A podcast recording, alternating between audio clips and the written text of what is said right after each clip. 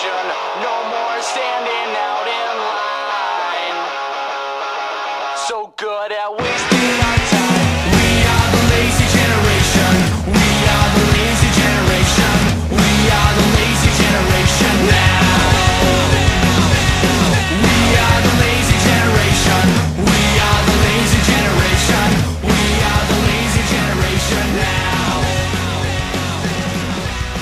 Volume 3, Issue 132, Burnout 3 Takedown, and Burnout Revenge. You can play along with Cane and Rinse Volume 3. Our next five issues are Street Fighter 2, The World Warrior, which is Championship Edition, Hyper Fighting, Super, Turbo, etc. To the Moon, Borderlands 2, Burnout Paradise, and a game that I know at least one panelist from this show is looking forward to, Banjo Kazooie. You can head to caneandrinse.com for the full schedule, the blog, and links to our merchandise stall, Facebook, Google, Plus, and YouTube. Please subscribe, review, and rate us on iTunes. We do appreciate it. Anyway, they must be mad because for the second week running, I'm your host again, Karl Moon. And joining me in this issue are Darren Gargett, Hey, hey, hey. James Carter, So you were born in an electrical storm, took a bite out of the sun, and saw your future in a machine built for two. Now your rays make me kind of go crazy, shock and awe and amaze me, just a ticker tape parade and me. But sometime. but something was wrong till you tap danced in the air in the night, screaming at the top of your lungs. You said, Hello and welcome, friends. I'm confused. How long did that take to get awkward? Intro. Two seconds. Um, yeah, yeah, about a second. And joining us from the GameBurst podcast, Gary Blower. Attract to attack. That was more awkward. Yeah. In this issue, we'll actually be covering three Burnout games. Uh, it's going to be the two primary ones in Burnout 3 and Burnout Revenge, but we're also going to be covering uh, our time with Burnout Legends, the game that was actually released alongside Burnout Revenge. So the first thing we'll do is we'll we'll go over our histories with uh, the first game of the three we're covering, Burnout 3 Takedown, and we'll start with James. Uh, Burnout 3 Takedowns, when I came to late, we'll get on to um, my first Burnout game later on in the podcast, but this one I only played about six weeks ago now. Um, just as as preparing for this uh, this podcast. Um, so yeah, quite late to it, but uh, interesting nonetheless to see how it's progressed from through one, two, and then on to uh, to Takedown. Uh, how about you, Gary? Um, well, I I was a fan of the series, so I would have bought um, Burnout Three pretty much as soon as it came out. Um, I've got I've got it on both PlayStation Two and Xbox, but I'm pretty sure the PS2 version is the one that I bought first. Um, yeah, it's yeah, yeah. So yeah, it would have been just uh, you know an habitual thing because I love the first two games, and so it was just a case of new Burnout game, pick it up day one. Yeah, I think that's probably going to be the case for quite a few people, isn't it? It's almost an automatic. So if it becomes, you know, the next release, everyone sort of goes out and buys it because of everything that it offers. Um, how about you, Darren? Yeah, after Burnout 2 Point of Impact, you know, I was, you know, I hammered that game like crazy. Uh, I couldn't honestly wait for Burnout 3. I even bought the uh, the PlayStation Magazine demo to play the demo that was out, uh, you know, before release. Uh, and I've only done that for two games, that and TimeSplitters 2, I was so excited for. And, you know, I played the demo to death, and then the game came out on Xbox, uh, original Xbox, and yeah, I picked it up day one. And uh, yeah, I remember being online at one point, and some guy says, "How come you've got 100% already?" And you know that kind of explains how much I love Burnout Three Takedown. So Hmm. were were you still working in the game shop at the time when you picked up this? Because I know with Yeah. the, the second one, you had you sort of got it pushed on you and you were playing it in the store and Yeah, And then no, took it home. This was kind of a, a you know a landmark moment for the for the shop, like completely. Like I know Burnout's coming out uh, after the second one. No, after the first one, you know, I was introduced to the second one, like you said. But yeah, this was like both of us jumping around like um, like crack addicts waiting for this one. So yeah, excited. Yeah, I think it's probably something we'll cover later on. Is that, that there was a very noticeable change in uh, public perception when it came to Burnout Three. It sort of it became more mainstream as a title, and suddenly a lot of people were picking it up, and the, and the media were pushing it. And I think that would probably, you know, I, I- I think a lot of us will share the, the sort of the real excitement and waiting to come for it. I mean, for me, it was actually uh, one of those games I didn't buy day one, um, which comes as a shock, but it sort of follows suit with Burnout One and Two, where with the first game, I wasn't sure, so I got my friend to buy it. And with the second one, another friend actually won it in a competition. And the third one, I thought, well, I'll ask for it for Christmas. So it was actually a game I got at Christmas time. Um, you know, I'm obviously a little different now, and I would have just picked it up.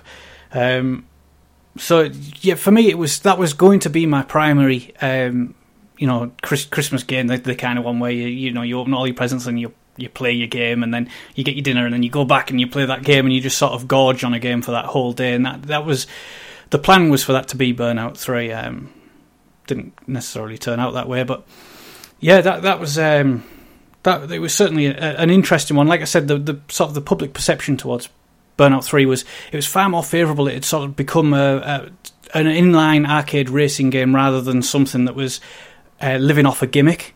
Um, you know, it, obviously before the, the second one was very Crash Junction, and the first one was advertised on the fact that it had this impact with races, but the third one was actually pushed as a racing game, um, and th- this was sort of Criterion taking it seriously, and it, it had an interest in production for this game, obviously because the game was released on the PlayStation 2 and the Xbox, and it was released in September of 2004. But EA were the first ones to be publishing this because obviously in the past it was Acclaim for the first two titles. And with Burnout 3, it sort of had that troubled period where no one knew what was quite going on, and they'd, they'd sort of worked with EA before in, in 2002 on a, a, a Skate and Die, Skate or Die uh, remake, which didn't quite come to fruition, but perhaps led to the later EA Skate game. And EA opted to actually buy Criterion. They'd already agreed to publish it, but they had then sort of decided that they were going to pub, uh, purchase the studio for 40 million because they could get their hands on renderware. And this was, of course, at a time when EA was snapping up studios and people had become hypercritical because of the way they'd handled studios like Bullfrog. And, and there were question marks whether Burnout 3 was actually even going to get released. Um, not least because, as we discussed on the previous podcast, many people saw Burnout 1 and 2 as GameCube games, and with this, obviously, we never actually saw that GameCube release.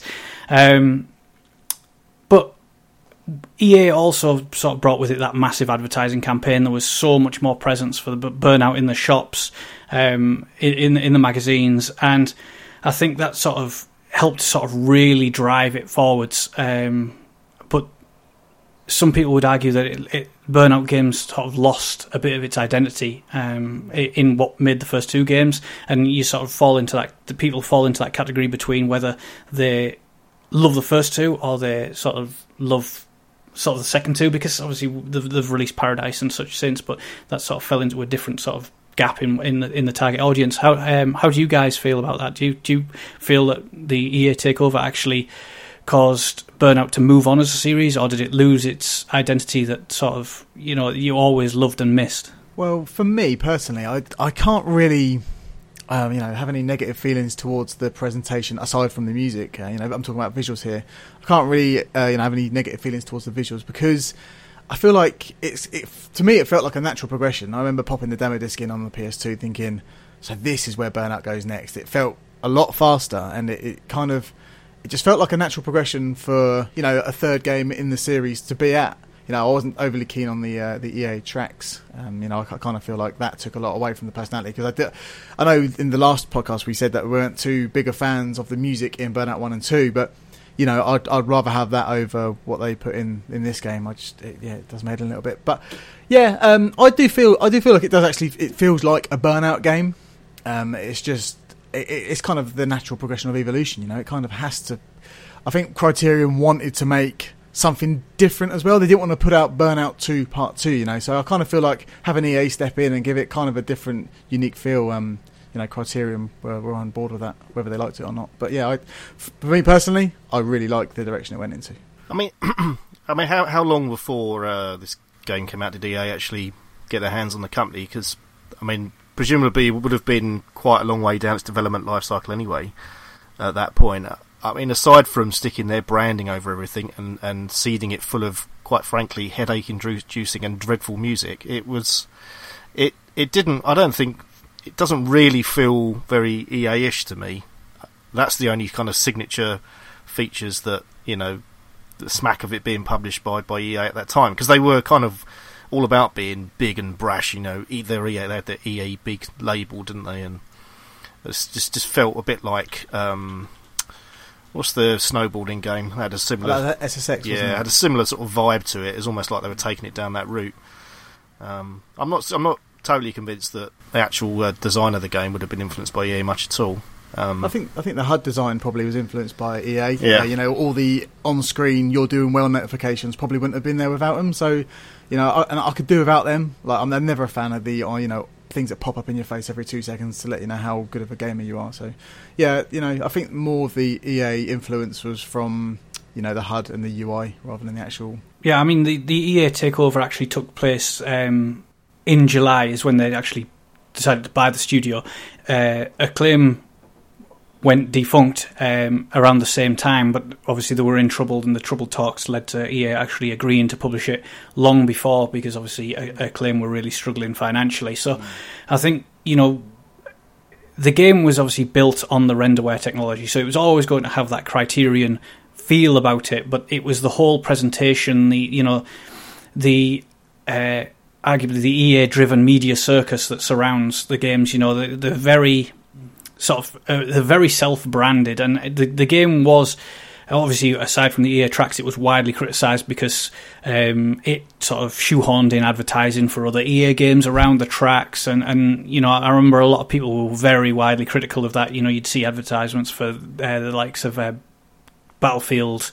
Uh, I think it was Battlefield 1942, and, and, and you'd see the Tiger Woods games, and it, they were accepting advertising at a time when um, Axe body spray was quite famous because they were also in um, Ubisoft. Splinter Cell Chaos Yeah. Theory. Yeah, they were they were very sided with Ubisoft as well, and they were really putting a presence. Obviously, we know them in the UK as Lynx, but um, and and it was sort of splashed everywhere, and it's quite jarring when you go back and play the game recently, and you're like, oh, I, you know, I, I, I'll admit I didn't notice the advertising as much then as I do now, um, and I, I'm sort of aware of why people were critical and like I said, this was at a time when EA were snapping up studios and they were accused of sort of ripping the soul out of games to sort of drive media sales. And there was beginning, you know, they had that interest that everything had to be, um, it had to have be able to have sequels or it had to be a movie tie-in. And um, this is something that went on through the periods of 2003 till 2007. They actually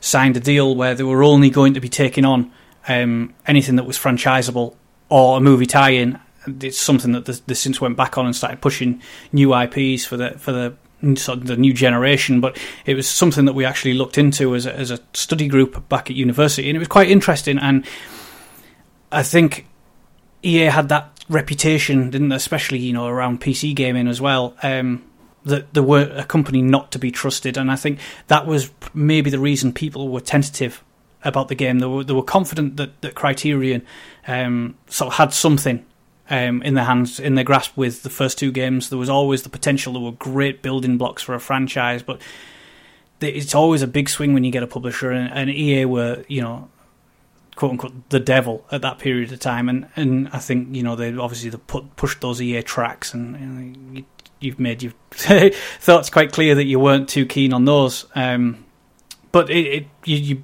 all felt that the game actually felt like a solid, complete Criterion product. Um, well, it was more than that for me because my first Burnout game was Legends. Um, so these three games now have just been stepping stones towards. I mean, my first note I took on Burnout 3 Takedown was, is this the first fully fledged Burnout? Because, like Darren, I feel like Criterion have been putting out Burnout games quite quickly. Uh, you know, there's a year turnaround between um, one and two, and then this one came out in 2004.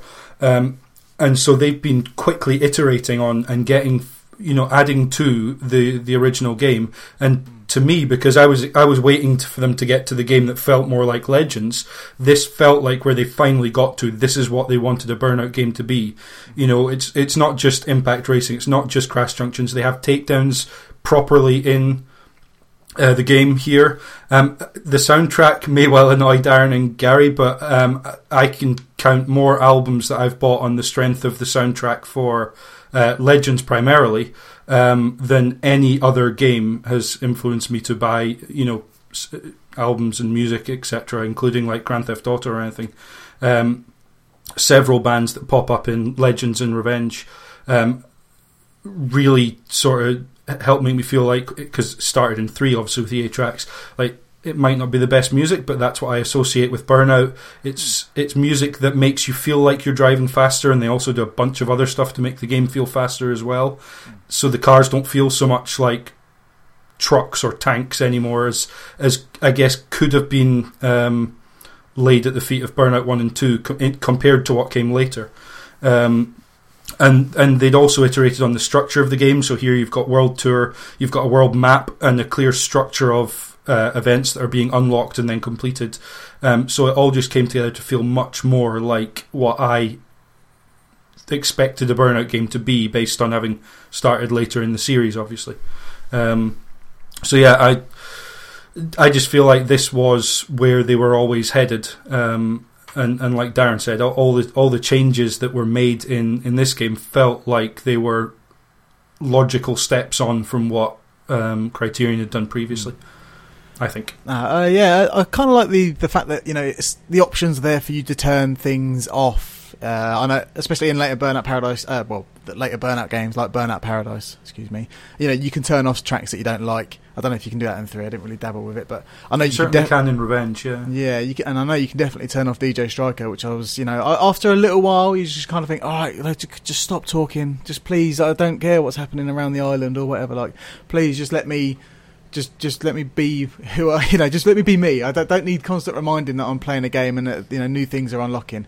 Um, you know, it, it's quite a nice idea, like you know, having someone over the radio, kind of, you know, Grand Theft Auto style, giving you news updates, but it's not really essential for a, for a racing game. I found. No, it's definitely not. But uh, there were some neat touches with that, where in subsequent events he would refer to uh, pile-ups and and crashes and stuff that had happened in previous events. And I was never quite sure if that was like dynamically adjusted for what event you'd just done or whether it was just random. But it felt a bit like what they then ended up doing with DJ Atomika and Paradise, where it was actually kind of dynamically adjusted to what you were doing and what was happening and that kind of thing. So I've got a kind of counterpoint view to yourself, really, um, in that I, for for me personally, um, being a fan of the series from the first and first game onwards, um, I felt that in Takedown, that the series started to move in a direction which I wasn't entirely comfortable with. Um, less so in Takedown because the, the the emphasis isn't quite so much there, but more so in Revenge. That's for sure.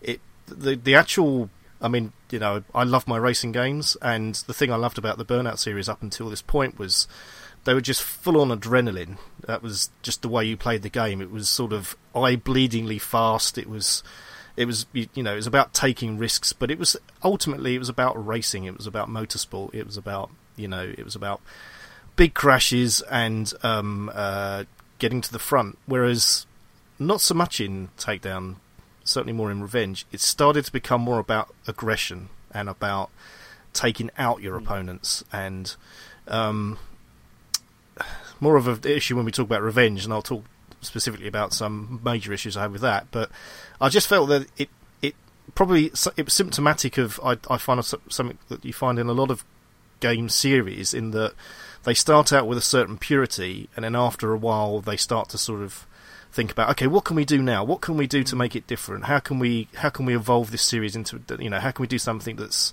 fresh? And in doing so, sometimes you start to actually lose what made the thing unique in the first place. Yeah, you get that over egg in the pudding is a favourite Cane and Rinse phrase. Yeah, it, indeed. Um, I mean, one of the things that struck me playing um, uh, Takedown yesterday um, was the fact that uh, the just the you know the phenomenal sense of speed you get, although that's somewhat aided by the fact it. you know, compared to you know having played with HD games for the past seven years, it's kind of a culture shock um, to go back to it and see Yeah. all the kind of blur effects and, and pixelation. But it's just so incredibly fast. I actually think the sense of speed is stronger in three than it is in any of the other games in the series. yeah, definitely. Um, yeah, it hits you right between the eyes from the first moment you push the boost button. Yeah, and it's only really something that uh, maybe Legends to a certain extent gets close to, but can't quite match. Um, Yeah, uh, because of the hardware, likely Yeah. is is the issue there. Yeah, But uh, I, I do I, again. I, I would I wouldn't necessarily say that's EA's influence. I feel that, that the directional change came from within um, Criterion itself because they wanted to produce a different game essentially. Um, and I don't think anything has come as close to the purity of um, Burnout Two until we got Split Second a few years ago. That was the one for me that had got back to that sense of the race is the important thing. Okay, you can have the explosions and the crashes and everything else and taking out your opponents, but ultimately, it's about winning balls for leather. Um, you know, eyes closed, foot to the floor. Yeah, the visual style in Burnout Three. Uh, you know, looking back at it now, it didn't. Uh, it doesn't. I know it's not going to, but it never. It didn't have the same in, uh, as impressive feel as when I first saw it.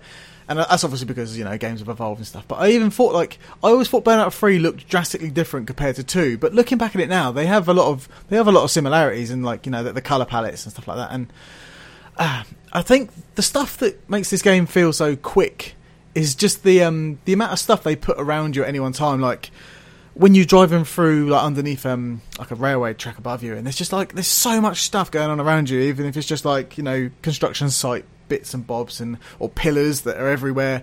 Like at some points in that game, I honestly didn't know what I was looking at, and I feel like I'm kind of glad they toned it down for later Burnout games because when you are bombing through some streets in that in Burnout Free Takedown, you, you honestly it is so blurry at times. You feel like someone dropped Captain Falcon into a you know planet Earth.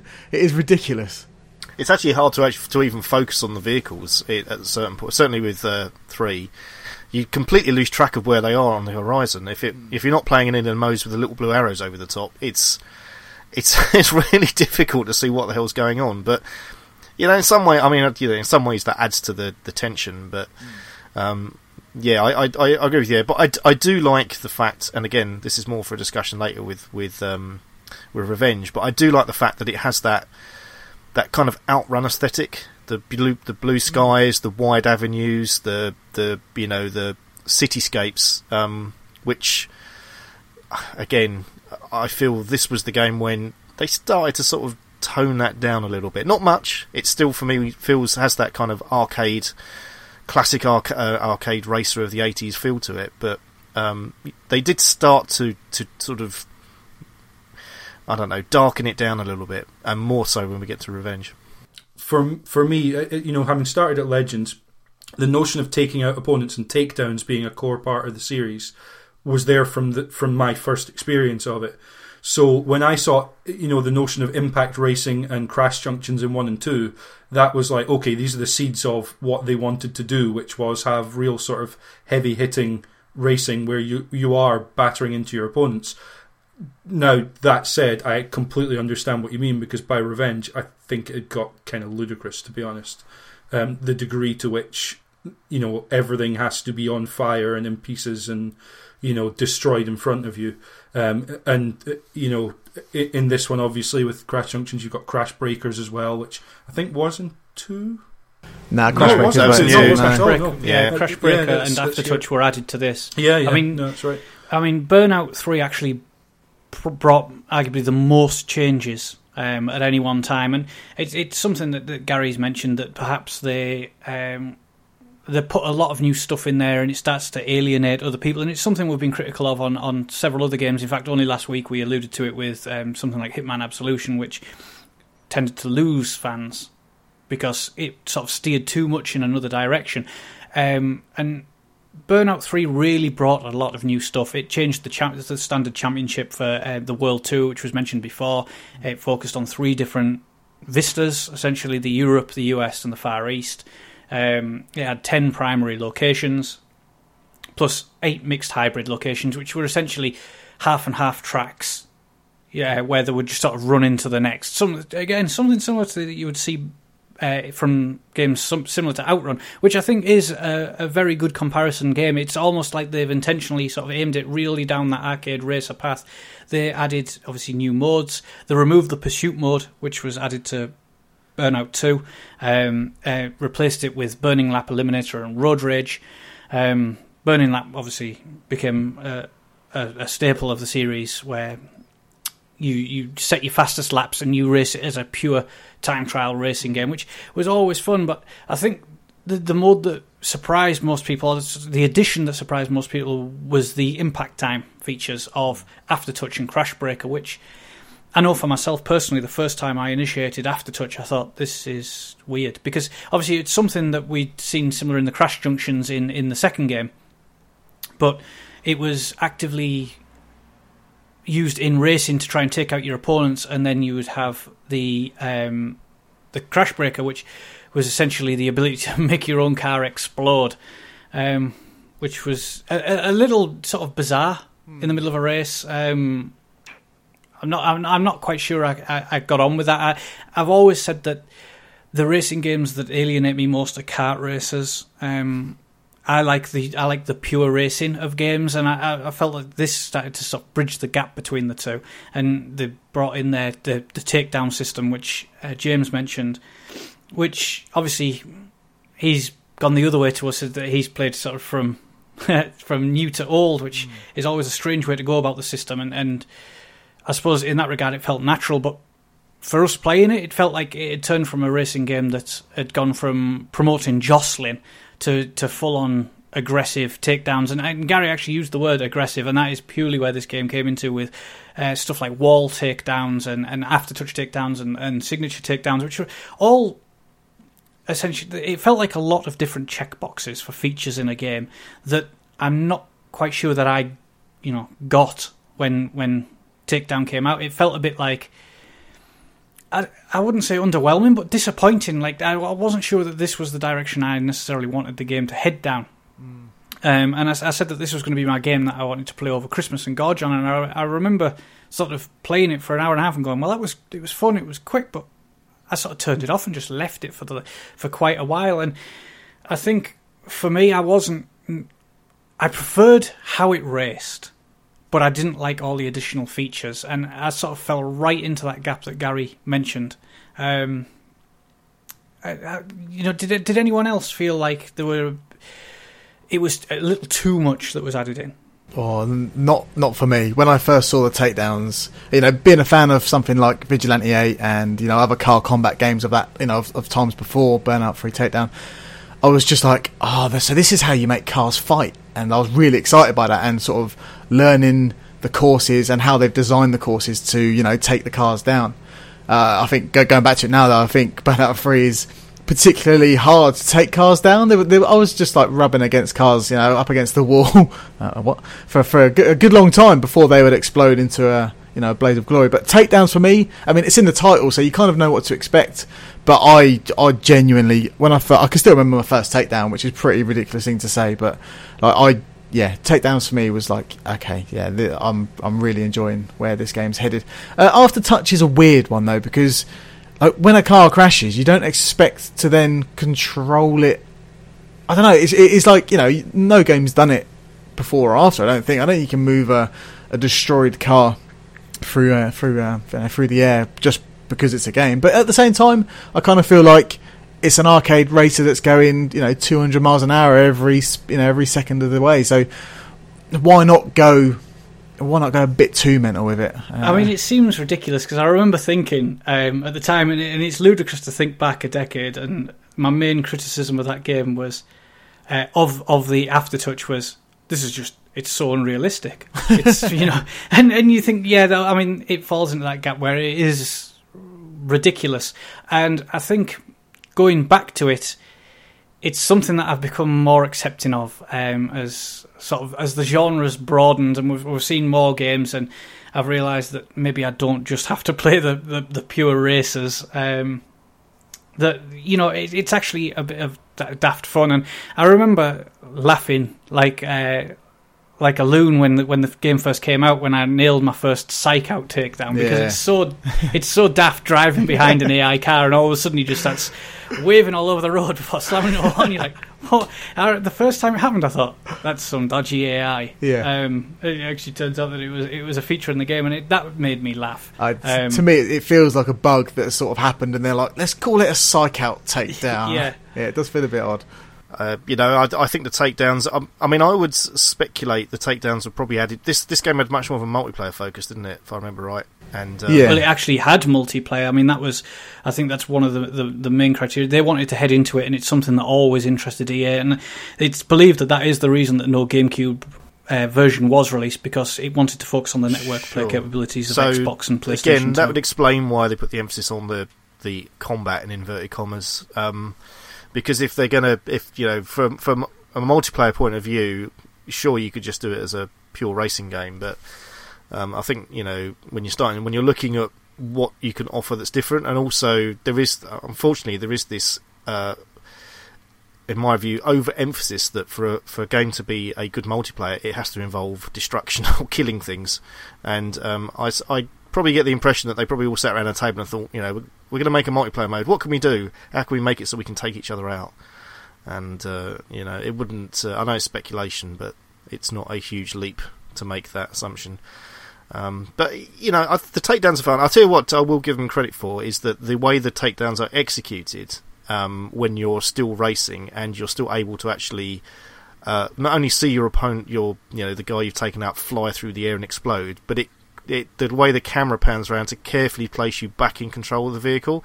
I mean that is something that's extremely difficult to do without you losing all sense of proportion or or place within the game world, and it, it's done. It's so fluid. It's it's it's excellent. I mean, that's a credit to Criterion's engineering, really.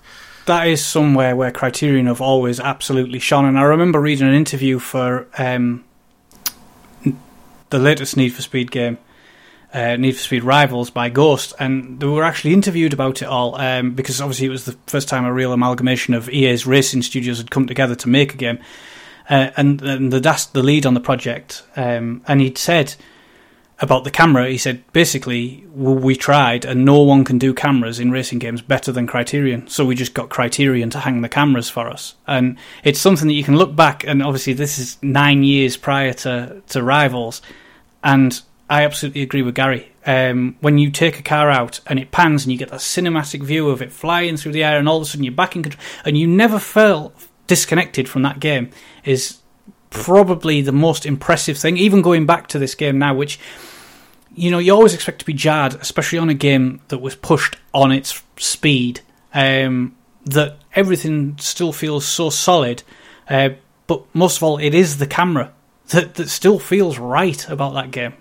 Um, and they absolutely just knocked it out of the park in 2004. I do remember, like in the trickier tracks of the game, like later on, uh, the courses. Sorry, uh, I remember sort of wishing for a takedown to happen at a corner that I couldn't, you know, manipulate to my Yeah. own will, and thinking, I hope I get a takedown here because the, the the AI will control my car around this tricky por- po- portion of the game, and hopefully I can, you know, I can. And sometimes you will. Sometimes you get a takedown. The camera will pan. It will give you the ching, and you're like, yes, takedown. Then you just see your car sort of whiz around the corner for you, and you're like, oh, thank you, thank, thanks for that because otherwise I would have piled into a wall. But yeah, the um, the you know the, the camera panning and seeing your uh, your opponent just completely obliterated is something that I wish for in other games that you know. Uh, well, most recently Road Redemption. I know it's early alpha game, but like when you take someone down in that with a with a club or something, you just kind of wish that you.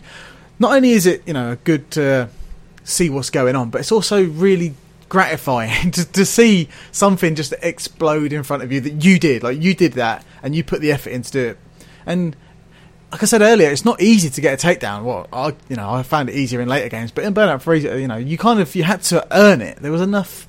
There was enough rubbing going on. There's enough shunting, and you you know you were losing your boost, and you were gaining boost from other cars. Which you know they changed the boost system in this game, which I didn't really appreciate because it kind of it's not a burnout anymore, is it? Like the idea of burnout is you you use all your boost to then you know accrue another one in you know in that time to get a burnout and therefore you know you get another boost and a burnout chain. And I, I do miss the fact that burnout chains are gone in this one.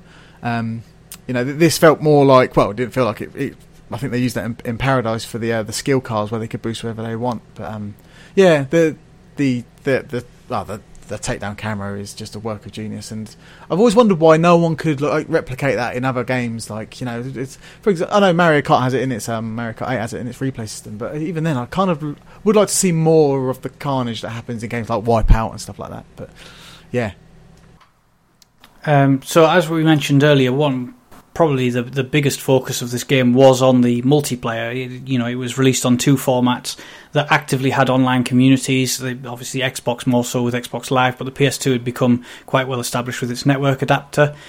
And I can say that I never actually played it. I was a, a Xbox Live subscriber at the time, as I was right out from beta, and for some reason, I just never played Burnout Three in in multiplayer, and I, I sort of regret it now. But did any of you play it? Obviously, I know James didn't because he- he's he came back to it. But Gary or Darren? Yeah, I, I played, played it a, a little bit. Like I said earlier, some guy um, viewed my profile and saw that I had 100%. But because I because I had 100% in the you know the world tour mode, I was uh, you, you could say I was burnt out on it by that point. But yeah, um, yeah, I didn't want to play any multiplayer. To be honest, I was just like, oh man, like it was a new thing for me to not not not new thing for me to play multiplayer online, but a new thing for consoles to go online. And there were just so many other options that it kind of fell by the wayside.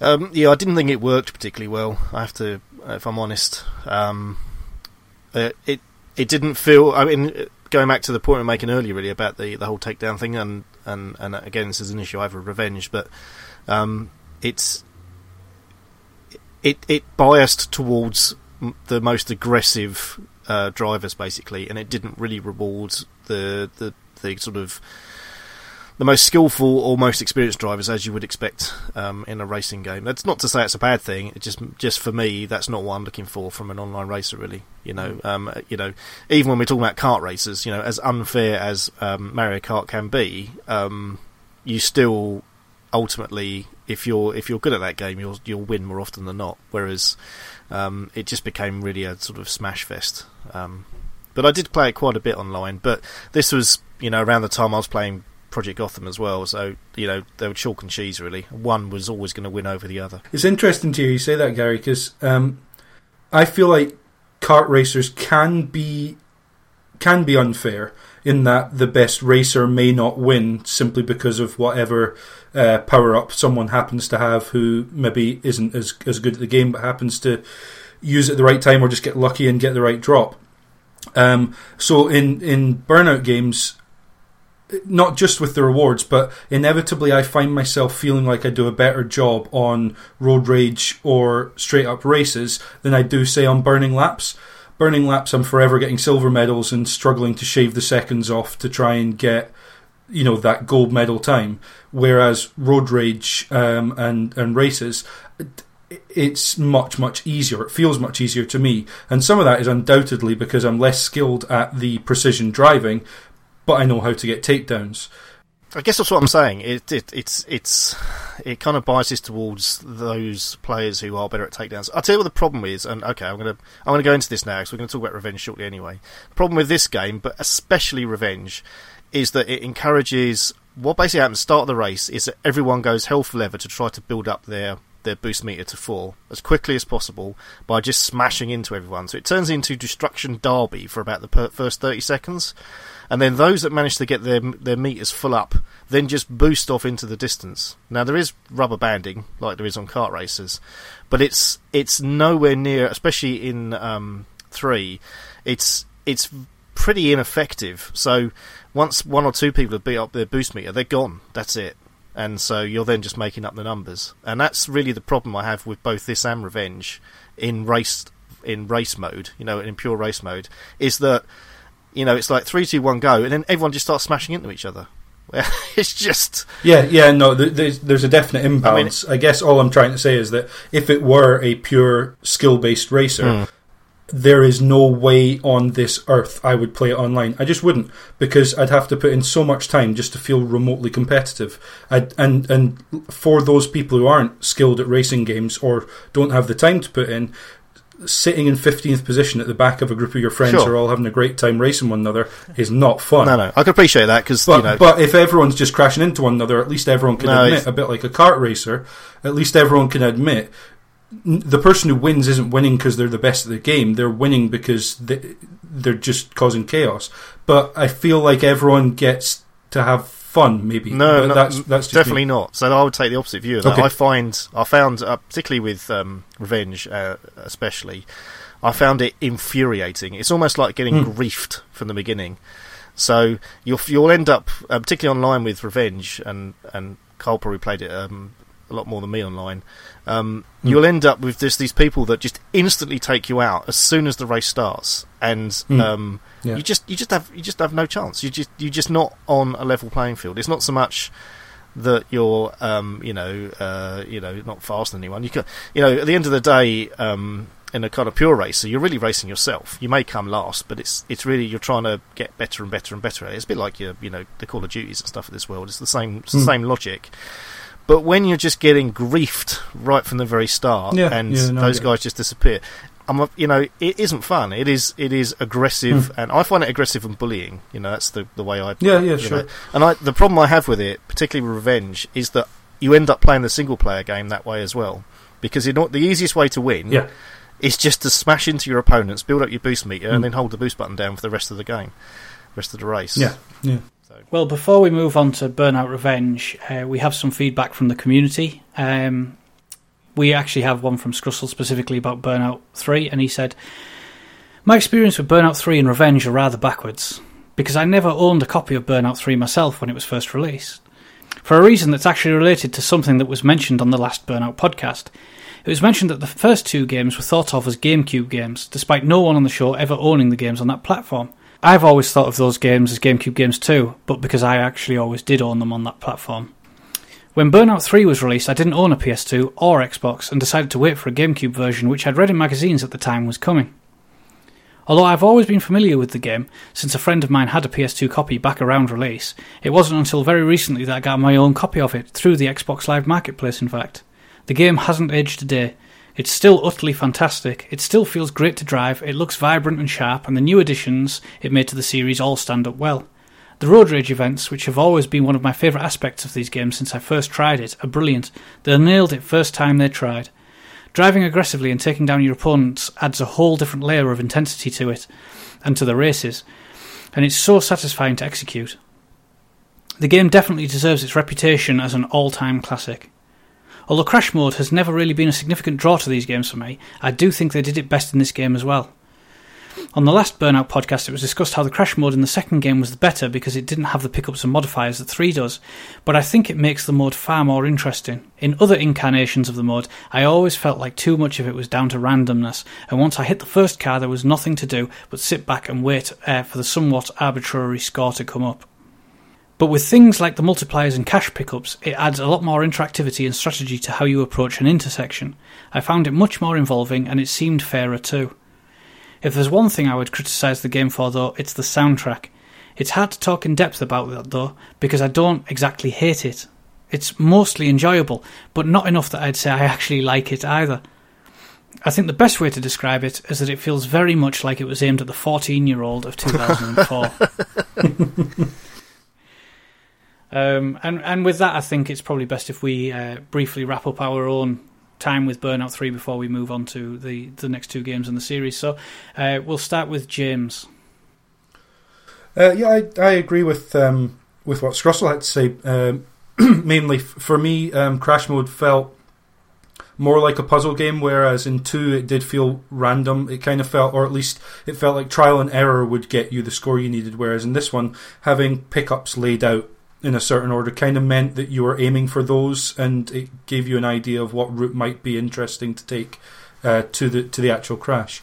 Um, and that kind of sums up my feeling for the for this whole game. It just felt like it had more direction, more of a uh, more of the personality I expected from a burnout. And that's not to say it's more of the burnout personality, because obviously for other people, Gary's already said in particular that that wasn't necessarily what he wanted from burnout.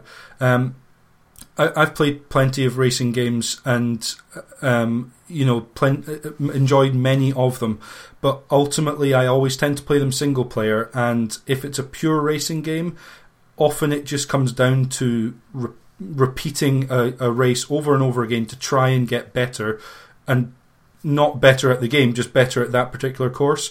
In Burnout, I felt like it gave me enough tools that I could um, have fun with it. So even when I came in third or fourth, I didn't see that as a failure. I saw it as that's where I came. I had fun doing it. Um, I think it's uh, you know having the burnout points. My first um, road rage event in this game, I got twenty thousand burnout points. The first uh, burning lap or preview lap, I think it was, I got two hundred and five. It's it, that tells me all I need to know about this game. They want players to enjoy the crashes as much as the racing. Now, obviously, that doesn't work for everyone. For me, it, it does. I, I liked what they'd layered on top of two. Um, and obviously, this had a massive amount of nostalgia for me playing it, even though I hadn't played it before, because it reminded me so much of my first Burnout experience. And so I can't help but do anything uh, other than love this game. Um, I just think it's it's fantastic, and it, it does feel to me, and again, not for everyone, but to me, like the first fully fledged Burnout game, the the one that was what Criterion had kind of been heading towards um, when they when they made the first game. Excellent. And uh, Gary? Um, I think from a technical point of view, this is the um, probably the best uh, in the series up to Paradise. Um, the, the certainly the, the engineering required to introduce the completely new mechanics around the, the takedowns was you know as we talked about earlier just sensational. I think the sense of speed um, is just phenomenal considering the hardware it's running on. Um, it, it you know although I said they use all these weird effects, um, it it just is makes your eyes bleed. It has to be said. Um, and I think this game, in particular, the, the, of the whole series, is the one that achieves that the best. Um, but for me, the takedown stuff, you know, I enjoy. I can take or leave. I like the. I prefer the specific takedown events. I just wish you didn't have the takedown stuff uh, linked to the boost system in the races. That's the bit for me that started to to sort of damage my enjoyment of the game. But having said that, you know, I still love, pretty much love the Burnout series, and um, this is, although not the best for me, it's still a very enjoyable game. Darren? Yeah, but yeah, but I said it earlier on uh, by accident. But yeah, Burnout Three, I absolutely loved and uh, totally destroyed it. Um, I do feel like the, the crash mode and its you know and, and its additions of the um, you know the pickups and the crash braking stuff. It kind of feels like that that ethos, that thinking of you know evolving crash mode, sort of it's the whole package. You know, they have to kind of not keep adding things to it, but they kind of have to keep evolving the burnout you know at the time to um you know to keep it fresh to keep it exciting for other people you know. And I, I, as much as I like the crash mode of three uh I, you know I, I do feel like um maybe you know the, the two the two was a, a more fun um in terms of the crash mode. But overall burnout 3 takedown is something that I just ah, I don't think I'll ever get that excited for a racing game ever again um because it was it was off the charts in it yeah and it didn't disappoint. Uh, going back to it now it's still really fun, but I, I always struggle to replay uh, racing games in story mode. So, well, you know, world tour mode. But it's still it's still really fun now. So yeah, if you haven't played it, then I picked it up in a charity shop for 99p. So check it out. For me, it's never been my favourite of the Burnout games. Um, it felt like they were on to a good thing, but it didn't feel like they were quite there yet. And I know I said that about the first two games, but I actually feel that way about the third game as well. Um, and it it always surprised me when people said that Burnout Three was the pinnacle of the series, and it's it's part of the reason we've given so much time for it. And I can I can absolutely see why now, given time, that people did like this one the most. It had a very good crash junction. It had the new features. The aftertouch and crash Break were fun, more than serious. The, you know, it introduced the takedowns that people enjoyed. It changed the boost system, which I know Darren said was a, a, a downer for him. For me, it was very much a positive, especially after the first game where the boost system was a joke because you almost never got it. And in this one, you know, you could grow it to four times. If you made a mistake, it dropped down one. And you know, you could sort of keep it up by by doing these these takedowns and and, and um, you know, you weren't so punished for little errors like. Uh, you could slightly check traffic in this, but it felt like this was more more arcade, less simulator, which I know is ridiculous for the first two games, but the, the second game would really punish you for the lightest of contact on other cars, and I felt like that opened up in, in the third one. Um, and I think perhaps that freedom of play allowed more people to enjoy the game. For me, it just didn't quite feel like it had the polish that I, that I wanted for the game. Um, so, so for me, it, it never really resonated that highly. However, it was followed up by two games which were unusually released on the same day. Uh, we had Burnout Legends, which was released on the PSP and the DS, uh, and we had Burnout Revenge, which was released on the PS2 and the Xbox. Now, uh, we'll cover Burnout Legends first because um, I myself have never played it, but I know Gary and James have a lot to say about it. So, with that, we'll we'll go straight into uh, uh, Gary and James's thoughts on, on Burnout Legends. We'll start with Gary. Okay. Um, so um, one of the th- I mean, obviously this came out at the same time as Revenge, um, and one of the things that uh, I rather like about Legends is that it still feels very much like it's it's rooted in the first three games. Um, in fact, it, if you sort of squint, it even looks almost identical to um, Burnout Three Takedown in both presentation They should have put that on the box and, and everything else. I mean, it's, it's got loads of tracks from particularly uh, Takedown, um, and uh, it it it felt it felt more of a well, it felt more of the same. Which, depending on how you look at it, you you're either going to really buy into or not, or perhaps feel that it's a bit of a a bit of a cash cash in compared to what Revenge was, because Revenge did change quite a lot. Um, the thing I wanted to, to mention was I've got I've got both the PSP and DS version, and I fired both of them up this morning. And the DS version I knew was bad, but my God, it's it's really bad. I mean, um, and it's not a frame rate problem; it's the fact that when you're going fast, nothing else is. it's hard to explain, but it's just there's no sense of speed. You know, you're doing. It feels like you're. Although you're going quicker, nothing else is. It's really odd, and it's got loads of sort of graphical glitch problems, like you clip through cars and God knows what else. It's it's It must have looked really sort of jarring, especially when at the time it was released there was no DS Lite. It was just the original low light Nintendo DS. I can't imagine It's- that you could actually see that much. It's a brave attempt, but it's it's poor. Um, which is the opposite of the PSP game, which just looks phenomenal. I mean, um, it although I suspect the frame rate is not as high, um, it it it plays as well. I mean, I played um, Takedown and then Legends one after the other yesterday, and it was like I had I was playing on my Vita with remote play. It was that close. You know, it's got the same menus, it's got similar music, it's got it looks very similar. It the handling is slightly weaker, I would say. The physics isn't quite there, but it's it's good enough. You know, it's good enough to fool you. It's brilliant, and um, of the three games I've replayed over the past 24 hours, that's the one I enjoyed the most. So uh, take take that take from that as you will. No, I, I utterly agree. I think the, the DS one didn't have the um, controversial soundtrack, shall we call it? But um, what they did was because Revenge and Legends were coming out at the same time, they they basically licensed half of the tracks from half of the music tracks from uh, Revenge and just used them in Legends as well.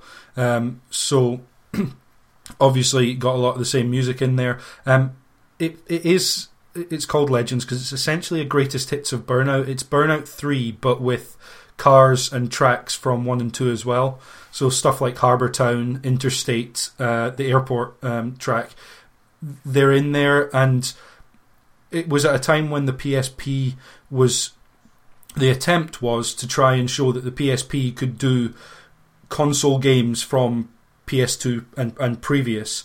Um, that you could do that. There was stuff like Syphon Filter was coming out, and the idea was to try and make them look almost PS2 quality. Now it couldn't really do that, um, and so there are some weird edge effects in Burnout Legends where, like like with the Vita version of Mortal Kombat uh, versus the console one, it doesn't quite do 3D in the same way. They have a tendency to look a bit sort of flat and blocky, um, and it has a bit of that going on here. But in terms of the color, um, the sense of speed's pretty good. It's maybe not quite as outrageous as Burnout Three, but um, it's certainly a match for uh, two and it was my fir- first uh, burnout game, and it still to this day defines what I I want from a burnout game, uh, which made three so easy to play because essentially, technically, this is.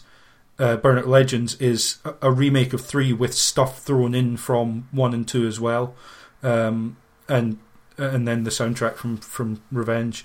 I, I just think it's a fantastic, really really fantastic game.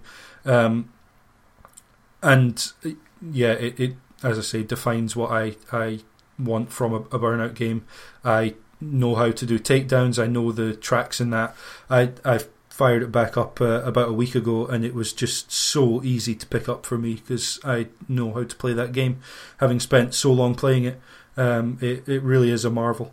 Um, I tell you what's cri- Uh, what is criminal though is that Mm, yeah. neither Legends or Dominator, even though they're on the PSN store, they're not playable on the Vita. I mean, No, I I cannot I- for the life of me work out why that is. That's that's. I, I picked up a PSP Go so that I could actually play them. And the problem is, I, I want accelerate and brake on the triggers, and on a PSP Go, the triggers are so shallow that your hands almost slip off.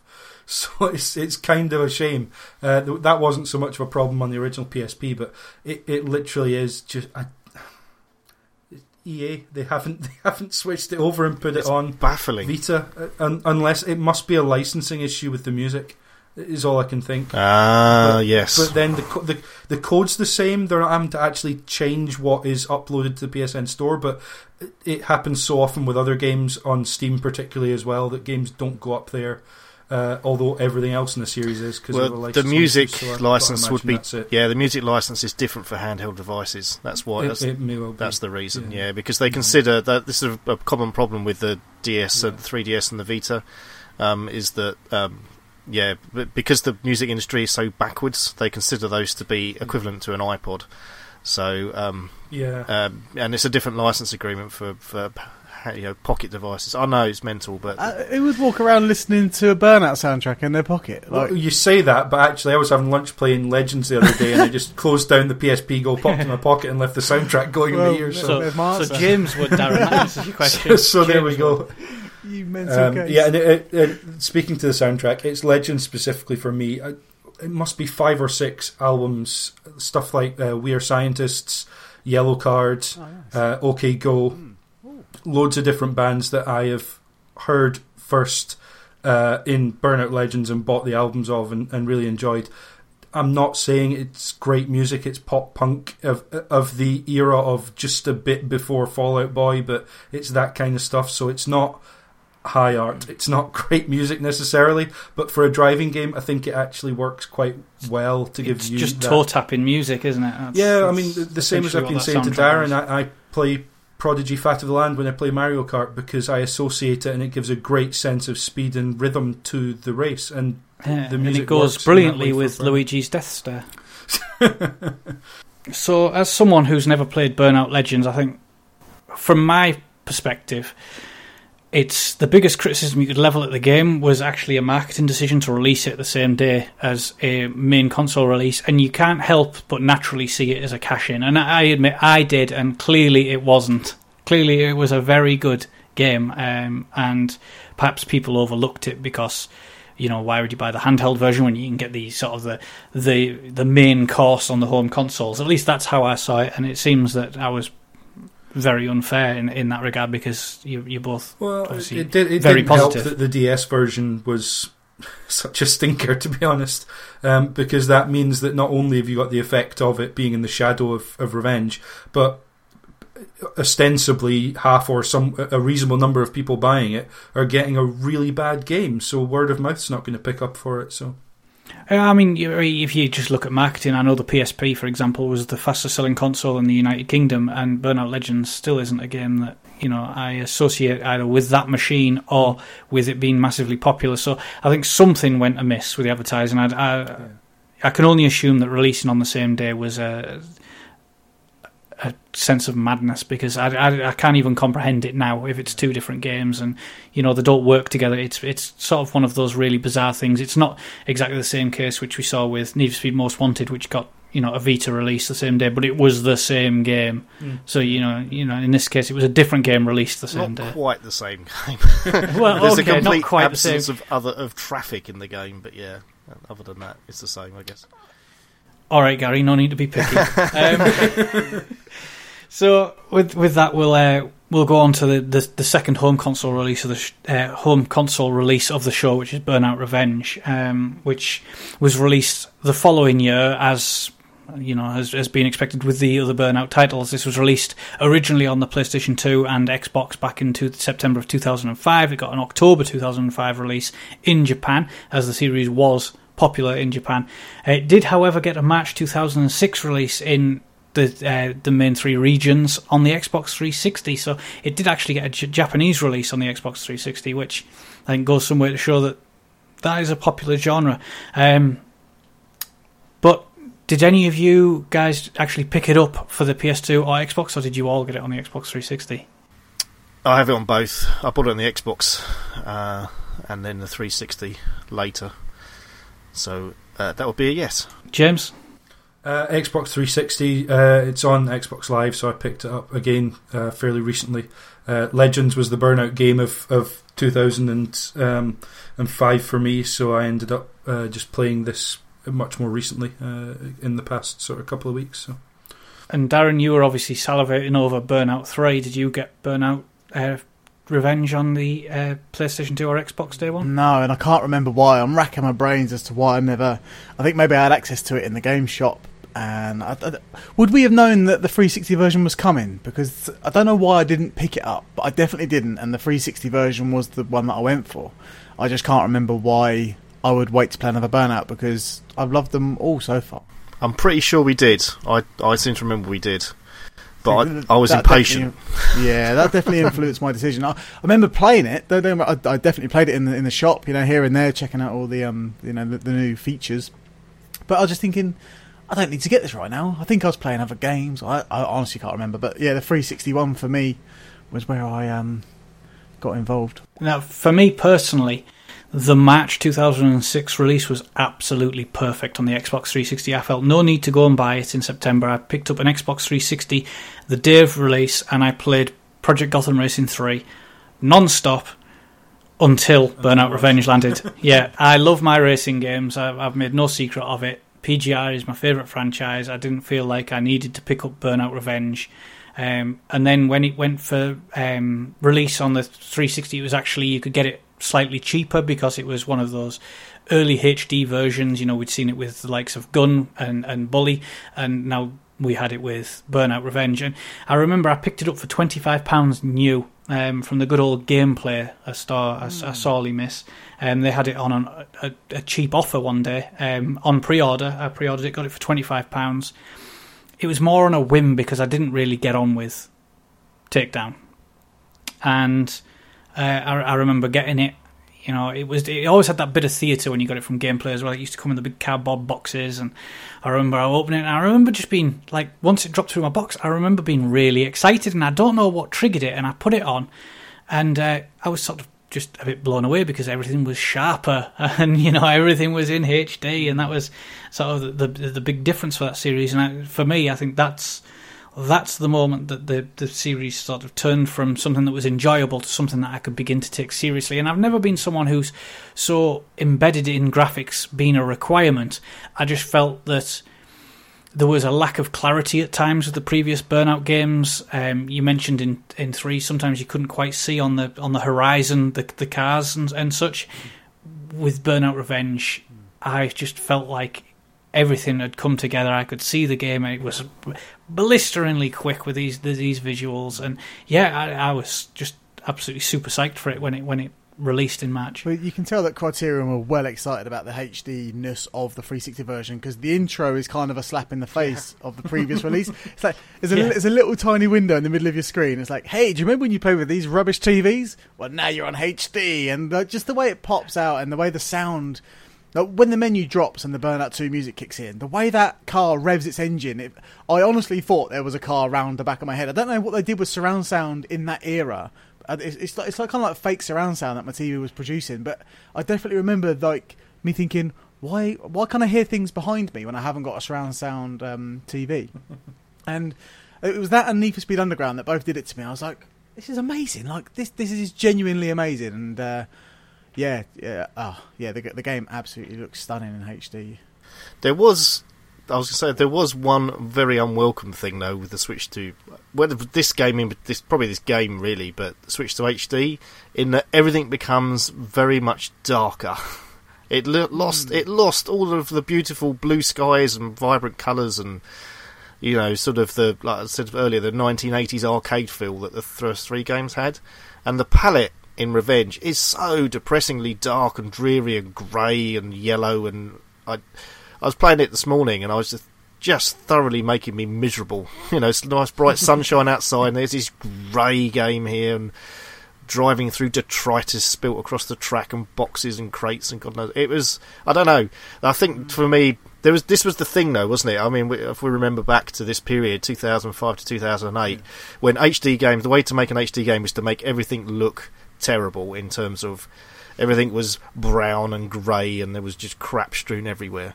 And uh, this game Well, fell into that. it's got that shine on it that- as well. the cars zeitgeist. have. Yeah, indeed. Yeah. they, they've got the shine on it, and um, I, I know what you mean. It, even though the colours are, are kind of there, I mean the cars are still ridiculous shades of red and blue and whatnot. But it's it's the way they do the lighting. I think it's almost they want to show what HD can do in terms of like lighting effects. And okay, that's been well surpassed by now, but it does feel like they wanted to have shadows on stuff to to show almost more of the detail rather than having that potentially almost yeah. not washed out but kind of blanket lighting system that you would have in previous generations. Some of it is done through. There, there's definitely some um, uh, color filters going on as well. And there's, there's a Yeah, lot of yeah. um, tracks that are set in sort of industrial zones, and, and there's lots of yeah, grey the Motor City ones Yeah. have that kind of like it- that. Yeah, and even Yeah. even the mountain ones, it's sort of a. If you look at it, it's sort of an overcast grey day, and you know, it's. I know that they're doing it to try and show off their god rays Yeah. and dramatic lighting and stuff, but it.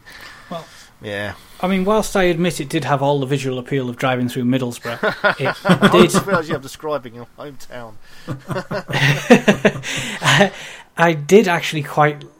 For some reason, I was drawn to the grittiness of driving around that. I mean, I've always been a, a, a fan of the, you know the old the, the sort of blue skies, you know, the outrun look, the the really bright, beautiful colours. But for some reason, I was drawn towards that artistic look in Burnout Revenge. Um, I don't know why it was. Maybe it was just because I, I felt comfortable being from this region that um, it, you know it felt somewhat homely because we don't know what blue skies look like. But um, yeah, I, I just really enjoyed it. I don't, I don't know why. I'm, uh, it is the biggest criticism I ever see anyone label. Well, it's not the biggest criticism. Sorry, it's the second Yeah. biggest criticism because I totally forgot about the traffic checking. Um, it's the second biggest criticism I've ever seen leveled at Burnout Revenge was that that the beautiful colours of the first three games. Just for some reason, they opted for a whole different Yeah, look. anything that's not a car feels kind of muted in its color palette. Like um, the the, Yeah. the Xbox 360 car you get is really nice, uh, gr- uh, bright green and sort of like a light grey, and it sort of it sort of feels disjointed from the world around you because everything around you, even the sky, feels kind of like they've muted the color palette but turned the bloom effect up around it, which gives off this weird sort of shadowy look to everything.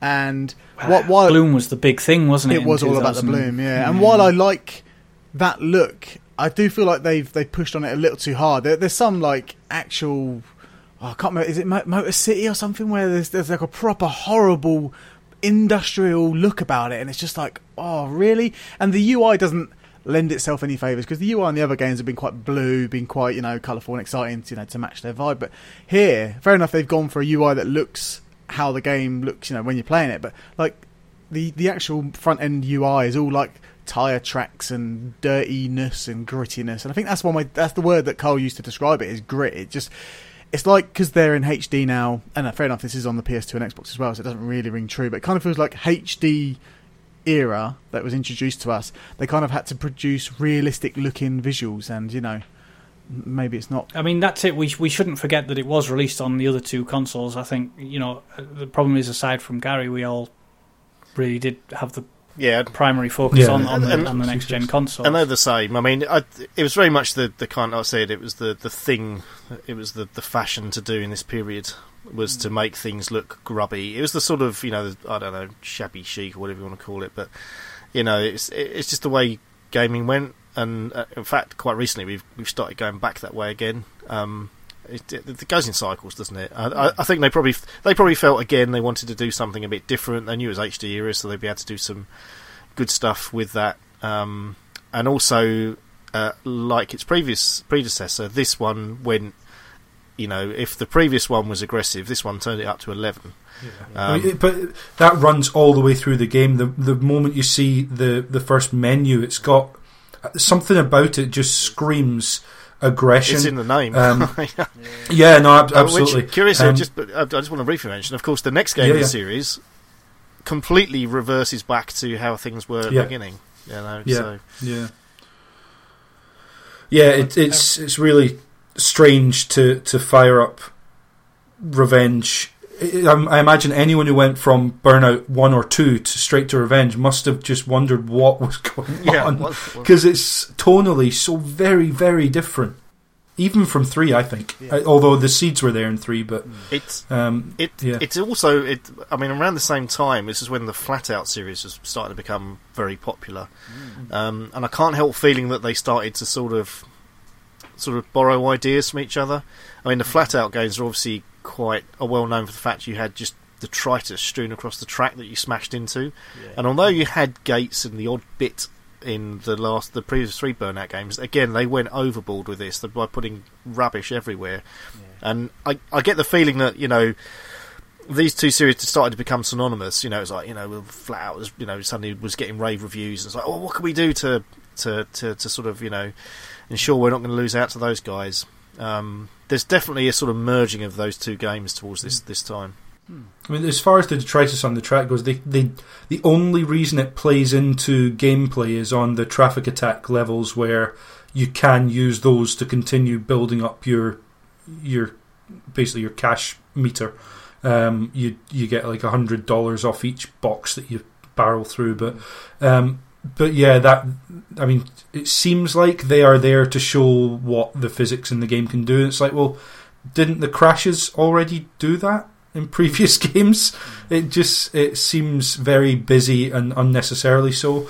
Um, in terms of the the actual look of it, they they toned down the blur effect quite significantly, and I feel like in in three they they used the blur effect and the fact that the pixelation was was relatively bad in the distance and it effectively reduced the draw distance to give that sense of speed.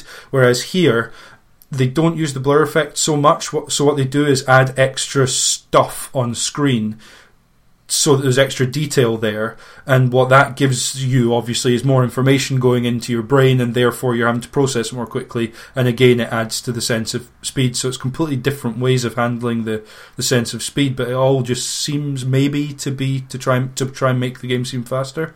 Mm. um, yeah just it, it looks for a game that is clearly a sequel to Burnout 3 Takedown the look and feel of it is, is quite difficult, different I think of course, with the Xbox 360 version, they, they, changed more than just the visuals. They did actually add to the whole social side because Xbox Live brought with it the whole social network feel with the Xbox 360, and with they added a whole Revenge Rivals feature, which I'm sure Gary loved, um, which allowed you to basically track any given player who had taken you down or you had taken down in multiplayer and keep track of just who was ahead. You know, you had the red signal if you were ahead, the green uh, point if you were behind, so you could try and wreak revenge over all the time that you were playing it. You could record your burnout clips in 30 second uh, videos, mm-hmm. upload them to Xbox Live, which, you know, it's kind of unusual because that's one of the major features of the Xbox One now. Um, which which was good, although it did cause a lot of problems because for some reason they built an achievement around it, and then you had to be in the top ten in the world. Oh and, yeah, uh, or top twenty in the world, and that drove a lot of people mad.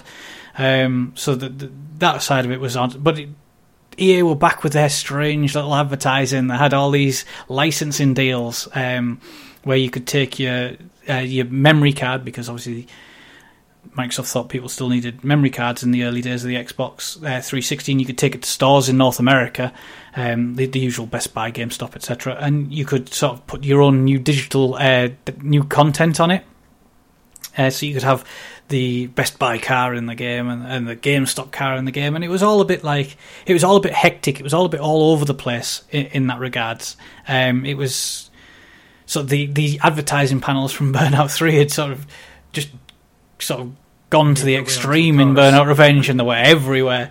Um, and then it also used the the EA game save files, which is something I'm actually quite a fan of. Uh, you know, people always remember Psycho Mantis and Metal Gear Solid reading your previous Konami games, and this had it with uh, Madden NFL 06, which would unlock the Madden Challenge bus, which was sort of an, a massive help if you wanted to do the crash junctions. So people were that or at least the people I know were therefore renting Madden 06 just to get the bus to play in Burnout Revenge because it was that sort of EA ecosystem that they were driving, and you also had the uh, the Dominator Assassin if you had a Burnout 3 takedown save on the uh, previous gen. So they, they, they did start to add more than just the HD graphics. Of course, they also advertised the 10 new crash sections on the box, but that obviously did nothing for me because I've never been a huge fan of the crash junction. So, um, they, were very clear that the the Xbox 360 release of it was going to be their their showcase. That was their major release. It was the one that they'd sort of built up to let everyone know and, and released it. You know, they, they had that intro that, that Darren mentioned where it pans out. It's like you had it on this little SD TV. Uh, now you can play it on this. You're no longer a minion, etc. And what did interest me is that Darren criticised the interface, the the uh, the the menus. I loved them. I absolutely thought they were so clear. Um, it's something that I will make clearer on the Burnout Paradise show. Is that that is the the, the tight knit structure of that menu system was gone after this game for this. I thought it absolutely did it justice. Everything was clear. I know one of the criticisms of Burnout 3 was that when you were in the World Tour mode, you actually had to go into each subsection to see what medal you'd got out of the bronze, silver, and gold, and it was all long winded. On this, it was all very clear in the little side menu, and I felt like that whole men, the whole menu system was just right in Burnout Revenge. Um, I don't know if it was necessarily part of Xbox Live because we saw it with PGR3 that had a similar way. It would read the leaderboards and everything would be on one focused screen. Of course, you had extra screen real estate because if you actually go back to play Burnout 3 Takedown now, everything feels very crammed on a screen. And obviously, with Burnout Revenge, there was so much more real estate to play with. So, with with that, I really liked that menu system. I understand the the comments that it was all dour with skid marks and this and that, but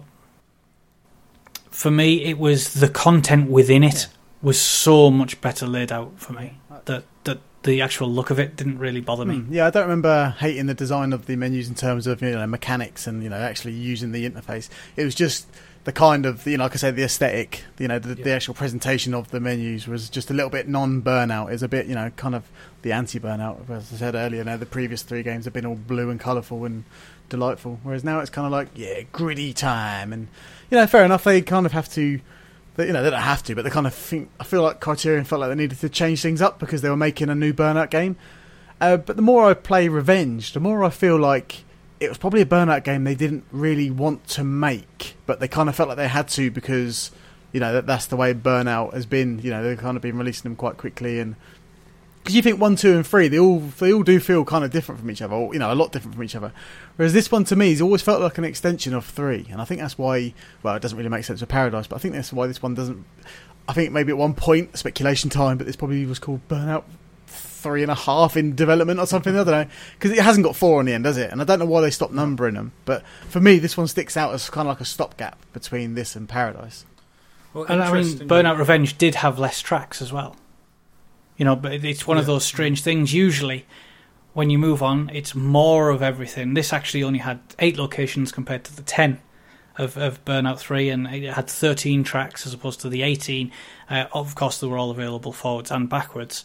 Um, but the way the focus did change on this game is that the tracks were intentionally made to be more aggressive. Um, for whether you were battling uh, your opponents, there were pillars that you could slam them into. I know in Motor City you would go sort of through fences and you'd go straight across junctions where you would have cars and you'd obviously it was that whole hold your breath moment as you're sort of cutting across another road in the hope that you don't smash into someone. Um, so there was, whilst there was less, and it doesn't. I understand that it didn't necessarily feel like it was a, a full-on sequel. It did feel like the focus had changed adequately enough that it did, at least in my opinion, feel like it belonged in in the series mm. as its own title. Yeah, I, I have no problem with that. I, I think. I think some. You've just mentioned the the tracks and locations there.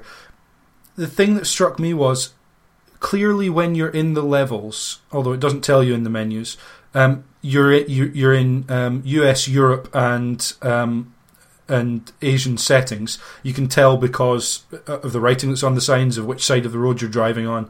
There's all sorts of clues. At no point was I clear from the menus where I was going to be driving. It's just a name and a picture. It means nothing to me. The menus, they're really busy. The new ranking system as well.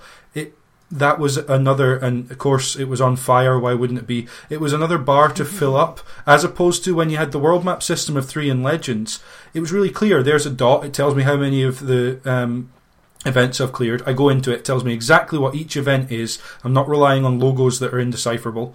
Um, it tells me what the event is, and it's got right next to it what the medal is. It may be an extra step into a menu to do that, as opposed to Revenge, where it is kind of more surfaced. But the menu screen, uh, and in terms of how much of the game I've completed, became inscrutable because it all got all that information got lost on the menu screen. It felt too busy for me, which, given they have the extra real estate, is perplexing. I just found the menus. I, I was just like, okay, A to start the race, fine, whatever, and and I'll just do that race and then I'll work out where I am. Oh, there's my rank increasing. Great. Okay, I've done that. It just seems like there's a lot of extra information and stuff thrown at you that doesn't necessarily need to be there. Um, and that goes for in race as well. There's a lot of screen clutter in some of these races where you've got meters upon meter upon meter upon meter of stuff that is measuring how you're doing, and not a lot of it needs to be as in your face as it is. I don't think. Yeah, I agree. It could have done with perhaps a bit more subtlety, but I mean, just to clear it up, what you're mentioning about Mm. your rank for anyone who hasn't played it or anyone yeah, who yeah, has forgotten what I'm saying. is it, it does have a rank progression system. It has 11 ranks, although only 10 of them are filled. When you hit 11 rank, you're classed as an elite racer. There are no events. Uh, you gain enough rewards from your points to push your rank. When you hit another rank, you open up that whole other area. I mean, it, it it's the same process as so many other racing games, but for me, it all felt very clear. You go into your little one star area, you complete those tracks, you open two, and I just felt like that progression was so clear that I. I didn't realize how much I liked it until I didn't have it in something like Paradise, and I think I sort of respected it more looking back over at how clear I found that progression to be. Um, which I mean, I understand that, that there was a lot on screen and and stuff wasn't necessarily clear, but for my own personal tastes, that I would have liked it to look better. Don't get me wrong, but I thought it was all very sort of The- the- clear. the- that, that, yeah. that focus, that very tight mission structure. Yeah, that ranking system is definitely very clear because it tells you, you know, at any time what rank you are, how many medals you need to get, or how many stars rather you need to get to to increase to the next rank. Um, it's just that p- picking a, a mission out, you always had a strip of of events along the screen. Some of them were just um, challenge and trophy lists, and some of them were events, but I, I got to the point where I didn't even look at what the event was. I just pressed go on it. Because in in previous games I would have picked out okay road rage I know I can do that one get a gold medal easily. Oh burning lap right I need to sit down at this when I've got some time because I'm going to have to repeat this race a few times to get the gold. Whereas with this one I just felt the menus weren't conducive with me picking and choosing my own experience as as easily as it had been previously. I don't know why particularly but the rank was definitely really clear. I always knew what I had to do in order to, to reach my next rank. Um, but for me, that felt similar to how Paradise did it with the license system, because again, it always told you there how many more events or how many more, you know, um, stars or whatever you had to do to, to get the next uh, license. So to illustrate your point, James, as I said, I, I chucked the disc in this morning. I've not played Burnout Revenge for probably three, four years. And obviously, I've got a I've got a game save that's like halfway through progress. I never I never finished the game. I probably got about a third of the way through. And I was like trying to navigate through those little badges with the stars on it, and thinking, what, what, what? And I was like opening up the top one, and it was there was one race unlocked, and I thought, okay, I'll do that. And then didn't unlock any more, and I thought, well, what am I supposed to do now? And then I realised that I had to go back through all the little badges to try and find things that had unlocked further down the chain. I thought, what a bizarre way of doing it. You know, there's no real, you know, every time you unlock something, it doesn't really emphasise where it is. You've got to go actually, you know, unless you've been playing it constantly, go sort of dipping back into it. It's almost like you've lost the breadcrumb trail, and the only the only thing giving you a clue is the you know the the kind of big fiery meter thing that fills up to say you've leveled up. Yeah. Yeah, I mean, I, I understand that that criticism, and it, you know, when you think back about it, you understand that it is something that you could quite easily be critical of. I myself, I'm someone that, as I said, I came into this game straight off the back of PGR three, where I had to, I focused event after event, platinum, platinum, platinum, platinum, and for this, it was the same thing: gold, gold, gold. And in that sense of progression, where I have to get everything perfect before I move on, was ideal. Yeah. If It's- if, if you're someone who wants to do everything, then go back and mm. perfect it, you can be a bit like all over the It's place. it's a minor thing in comparison to maybe some of the other things that are I think are wrong with Revenge. Which, I mean, you mentioned one at the beginning, and really, I have to we have to bring this up. I think at this point, it's the first event. I assume you're going to be talking about. It's the first event you have to do in the in the whole game. Well, I don't mind Um, the, the the mode that's dedicated. Much as I, you know, with takedowns, I don't mind the fact that you have dedicated modes for them. But when that then impacts on how you play the rest of the game, and at its core, it's still supposed to be a racing game. Um, the traffic check-in takes the issues I had with the takedowns filling the boost meter, and just makes it ten times worse. Mm. So now is this is a game where not only am I trying to spend half my time trying to bash into the other cars, but also bash into the NPC cars as well. It it totally changes the dynamic of the game. Yeah, it's, it's a weird system that I wasn't really expecting when I first got plonked into that that event. I know exactly which one you're talking about because I, I just I remember seeing it and just thinking, so I'm supposed to hit these cars now, and it was kind of like like I said earlier, it kind of felt like Criterion felt like they needed to make another game and therefore come up with another feature. Like, but this one more so felt crammed into the series as opposed to takedowns. Where for me, takedowns felt like a logical progression, you know, evolution. Whereas here, it's just like, what, else do we do? How, how how else do we change burnout? We hit the cars now, ah, but only one side of the traffic. So just like, okay, well, yeah, all right, put it in there. You know, it, it must have resonated with this team because it, it's in the game. But for me, it was just like, this is just a bit too weird. Yeah, I mean that first level, uh, it took me almost all of the time I had on my meter before I worked out that by slam into traffic they mean use your car as a bowling ball or a snowplow, whatever you want to call it, and just literally plow into everything.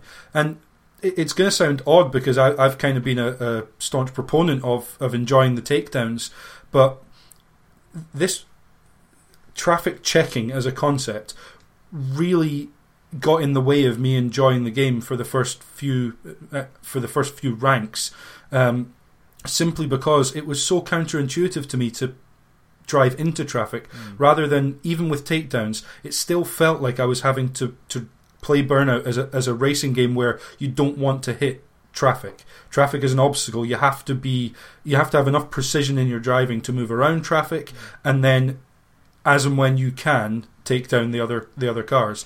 That felt logical to me, and then this, albeit for no good reason other than that's the way they made the game, but it it, it just felt really counterintuitive that now you're just using your car as a battering ram.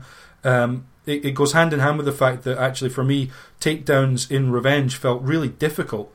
It felt like you you had a lot less of an ability to be able to to take a car out. So therefore, that emphasised the fact, well, you're just going to have to plough into all the traffic that's going the same way you are, in order to knock that traffic into your opponents, and it becomes almost like a, a battle arena more than a race, um, and and not in a way I necessarily enjoyed, despite feeling opposite to, to you, Gary, on on the takedowns. I, I'm right with you on this. It it made the game something really odd and not at all like what I I expected from a burnout game. Well, we Just felt really really weird. we spent like a you know hundreds of hours maybe in the in the previous three or four Yeah. games avoiding the traffic. Like Mm. no, no matter what side of the road you won, you were avoiding the traffic for burnouts one, two, three, and you know legends or whatever. So now for for me to suddenly get it into my mind that I'm you know I'm okay to bop into these uh you know the traffic on the same side of the road as me, it just felt like you say completely counterintuitive and. Probably best served in another racing game franchise because you know uh, of, since Burnout Revenge we haven't really seen traffic checking at all. Have we? But I don't remember it in Paradise, so they obviously threw that in the bin. And um, yeah, Well, they- uh, I mean, to, be- to, to honest, they also dialed back. I mean, uh, again, talk about more in a Paradise show, but they, I do feel with Paradise, they they realised that they'd gone too far with it, and they kind of Yeah. they actually broke the boost. The whole thing that made the Burnout series was the boost, and they actually ended up completely breaking the boost mechanic because essentially, as I said, you just fill up your boost and then you hold it down. And with this one, even more so because you just held it down on the correct side of the road because you were going to pick up bits of boost from all the traffic checking anyway. So it it completely re- it removed all of the risk reward and it just became about smash into everything, hold down the button. And with Paradise, obviously they ditched. Um, they they came up with three different uh, boost uh, bars for different types of cars, which actually fixed the problem because you only got you only filled your boost meter with takedowns if you had a car specially that specialised in doing that, Yeah, and that that, car yeah. was then balanced so that it wasn't that it as was fast. less- yeah, yeah. exactly. less ada- adept to racing per se. Um, yeah, and the the traffic attack uh, events that that are in there. I mean, the the first one it's kind of ludicrous because you're you're right, Gary. It, Ten seconds and you have a full boost meter, and the challenge actually then becomes. That, I mean, there's no challenge to them really because you just go on forever. There's no end point to this until you happen to decide to just pull over to the side of the road and let the time run down.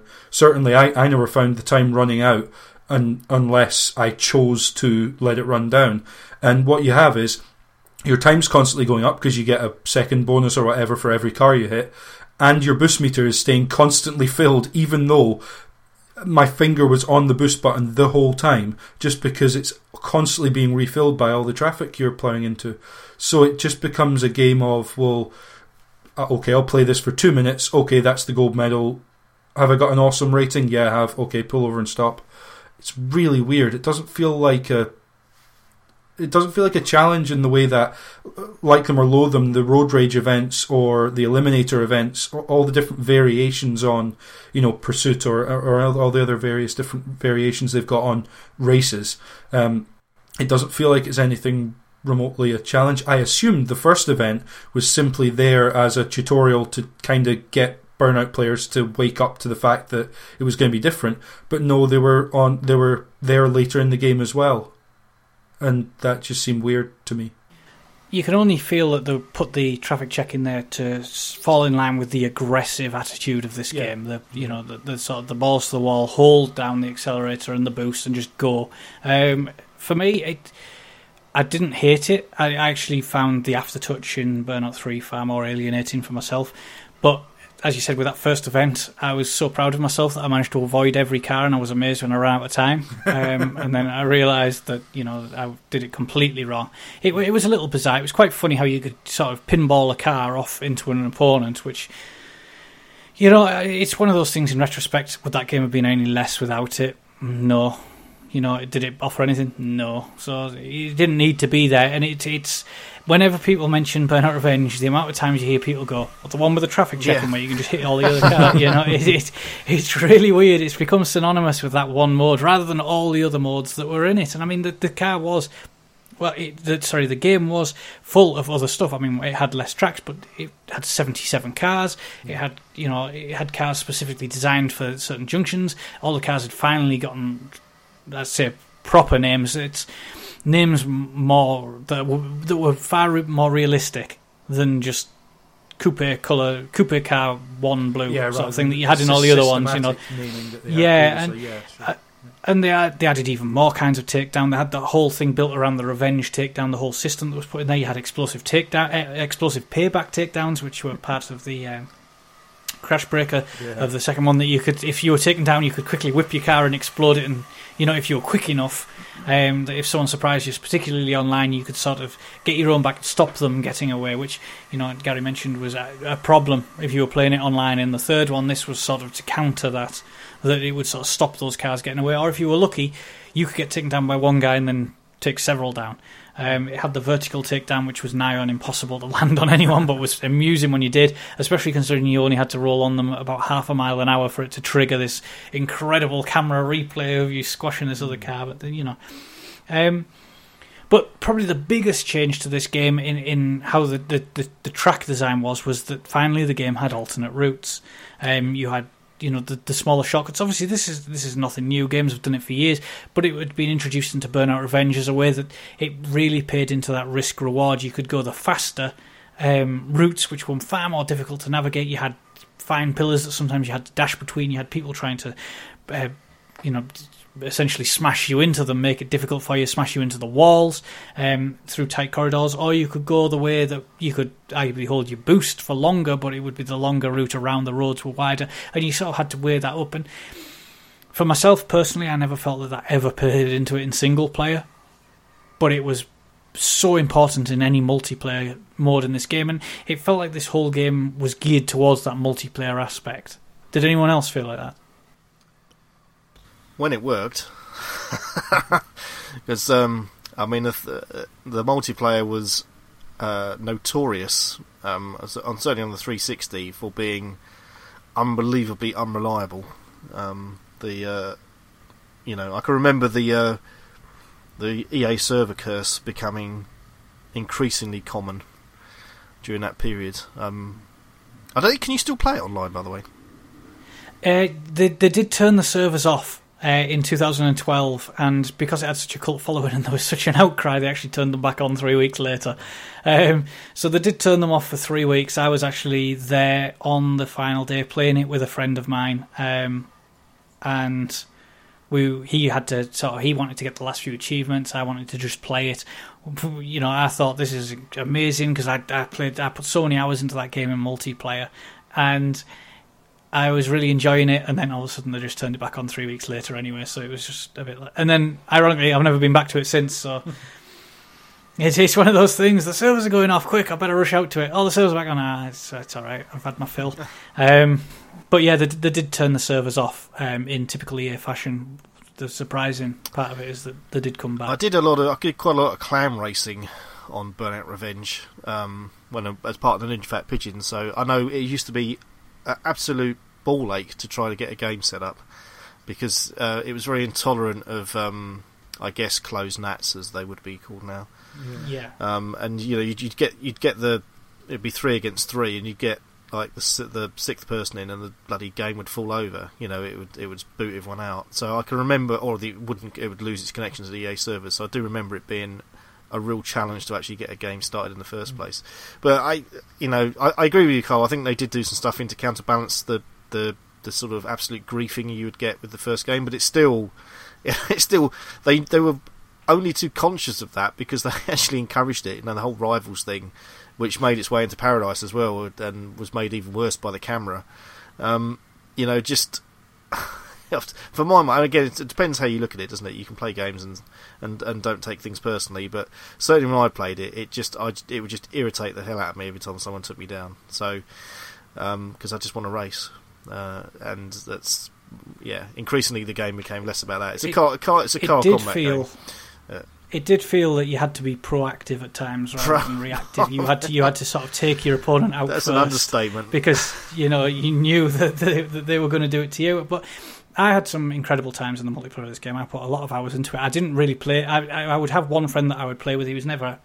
Oddly enough, he was never actually that interested in Burnout games until he played Burnout Revenge. He then went and bought it, but um, for the most part, I played on my own, which meant that you didn't really have that disappointment of servers falling apart when you're finally getting you know your fourth, fifth, sixth friend in, um, and it had sort of this real cult community where you would constantly come up against the same people and you'd recognise each other's names and you had this sort of thing. And when, once you were playing with them, it was it was sort of great fun. It was one of those games where you know you realised at the end of a race you had dry eyes and a dry mouth and you'd been sat there sort of aping at the screen. Um, which all for me all the best multiplayer games do um, and everything was long enough that it felt like it was going to be a challenge but short enough that it never felt like it outstayed its welcome on any race i felt that for the for the tracks that were designed in that game they were all the perfect length for multiplayer racing um, which, which which for me is why this game absolutely shone because I enjoyed the single player and I progressed through the single player and I did all that. But for me, it was the multiplayer is the thing that I remember enjoying most about this game. For me, the, the multiplayer was again um, something that I didn't really dabble with. I think it's just me and multiplayer in general, to be honest. But you know, I, I had a little I had a little go on it, and I was just like, oh, okay, it's just it's just like playing the, the single player, but with mentals who are shouting down their headset at me. So yeah, I wasn't really up for that. Um, but uh, and to be honest, the same with Paradise. I don't know what's the matter with me because I do really like these games, and to extend their lifespan by potentially hundreds of hours seems appealing to me. But at the time, it's just something that I just sort of forgot about. Hmm, odd. So with that, we'll uh, we'll go to our community and get our community feedback on Burnout Revenge. Remember, you can have your community feedback on any of our upcoming shows. View the schedule. You can leave your feedback at caneandrinse.com slash forum, or alternately, you can just email it at caneandrinse at gmail.com. Um, we have another one from Scrussel here this time uh, in regards to Burnout Revenge. Uh, James, if you want to read Scrussel's feedback. Scrussel says, I have a longer history with Burnout Revenge than with Takedown. When I finally did get a PS2, I already had given up waiting for 3, and by then Revenge was the hot new thing, so I focused on that game instead. At the time, I loved it. This was my first introduction to the new aggressive mecha- mechanics that 3 brought in, so I think much of the love people had for that game when it first came out was transferred over to Revenge for me. I've always felt like it was unfair the way people were disappointed with it because, as far as I was concerned, it did a very similar thing to 3. So if people liked that game, then they should have appreciated this one too. I certainly liked it for a lot of the reasons people liked 3. But I've been playing the game again on recently on 360, and now I think I can see why people don't look on this one so kindly. There's a lot to like here, though. It's still a very good game. It's got the great driving feel of the series, and very addictive unlock path like the others too. Doing takedowns and the like are also very, uh, also still very fun, especially when you manage to perform a rare vertical takedown. They also stepped up the kinesthetics of the game too. They made the sound and visual effects of smashing and grinding your car into others better than ever than ever before, which adds a lot to the experience. I also really like the addition of the crash breaker mechanics in races. For some reason, they decided to make aftertouch useless in this entry, but by uh, but being able to explode your opponents as they race past more than made up for it. But there are several changes they made to the formula which spoil it a bit. One of the biggest problems is that although they improved the effects surrounding the takedown mechanics, the way they actually award them seems a lot more unfair and arbitrary than in 3. You can hit an opponent really hard yet not take them down, or sometimes just gently tap them from behind and send them into a wall. Sometimes when they hit into you, it won't seem to do a thing, and other times you'll be sent veering off uncontrollably from hardly anything. And it seems grinding alongside other racers does nothing, except when the game's physics gets confused and it decides to completely spin your car around. It also doesn't help that in road rage events you can be driving for very long times without any opponents around to battle with at all, which is especially annoying considering how you're given extra time to continue the event by taking down opponents instead of a fixed time limit for the whole thing. It leaves you being una- unable to avoid failing because the game didn't give you an opportunity to do anything about it. Another big problem is the track design. Unlike other games in the series, the sides of tracks are often littered with outcrops of walls in very inconvenient places. It feels unfair and even malicious in how they are placed. It, it leads to a lot of annoying crashes that can ruin entire races, especially when the game sometimes decides to respawn you after a crash right in front of one of these walls immediately. It's made worse by the aesthetic of the game too. For some reason, Criterion decided it wanted to do the muddy grey brown thing before even Gears of War, which is a disaster for an extremely fast paced racing game. Too often you're driving down a road where you can't pick out irritatingly placed obstacles, or even when a turning is coming up on some tracks. And then there's the new mechanic of traffic checking, perhaps the most common complaint about this game, but personally I don't have too much of a problem with it. I do agree with what some people say that it takes away too much focus from precision driving and tips the balance too much towards chaos, but that didn't ruin the experience for me. It felt like a logical extension of the other mechanics in the game, albeit one extension too far. It also added more options for battling opponents. It allowed you to take them down while they were out of reach or even behind you, giving it a certain defensive quality. That said, I think I would have preferred it if they designed the game not to have this mechanic as part of it it does turn the races a little too much into a 200 mile an hour mobile demolition derby for my liking. The soundtrack of the game is a similar story to that of 3, except this time it feels like it was for the 15 year old of 2005. I guess they wanted to go after a very specific audience. Yeah, I think overall it's slightly better selection and one that's more suited to the game. Right then, uh, Roy42, also known as Frozen Treasure, says Traffic checking turned up in Revenge along with high definition graphics that didn't have quite the same impact when I was still playing it on a standard definition TV. I like traffic checking. Maybe that's because I didn't learn about the Burnout series until I was shown 3 by my friend at his birthday and it didn't and didn't experience the series when it was pure in speech marks. Maybe it's because I always figured the games were supposed to be power fantasies, uh, power fantasies, and causing as much consequence-free destruction while driving fast was kind of the point. Besides which, anyone who would want to be driving fast would be driving on the opposite side of the road anyway. Traffic going your way runs out very quickly and barely gives you any boost like the oncoming lane bonus does.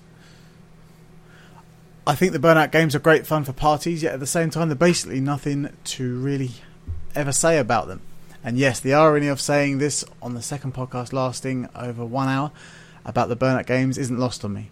There are plenty of tracks, they look nice and control well, but once you see everything once, you've basically seen everything that's not crash mode. It's a problem I have with most racing games, and, and it's maybe indicative of how they're best enjoyed with other people, and probably some liqueur flowing through you.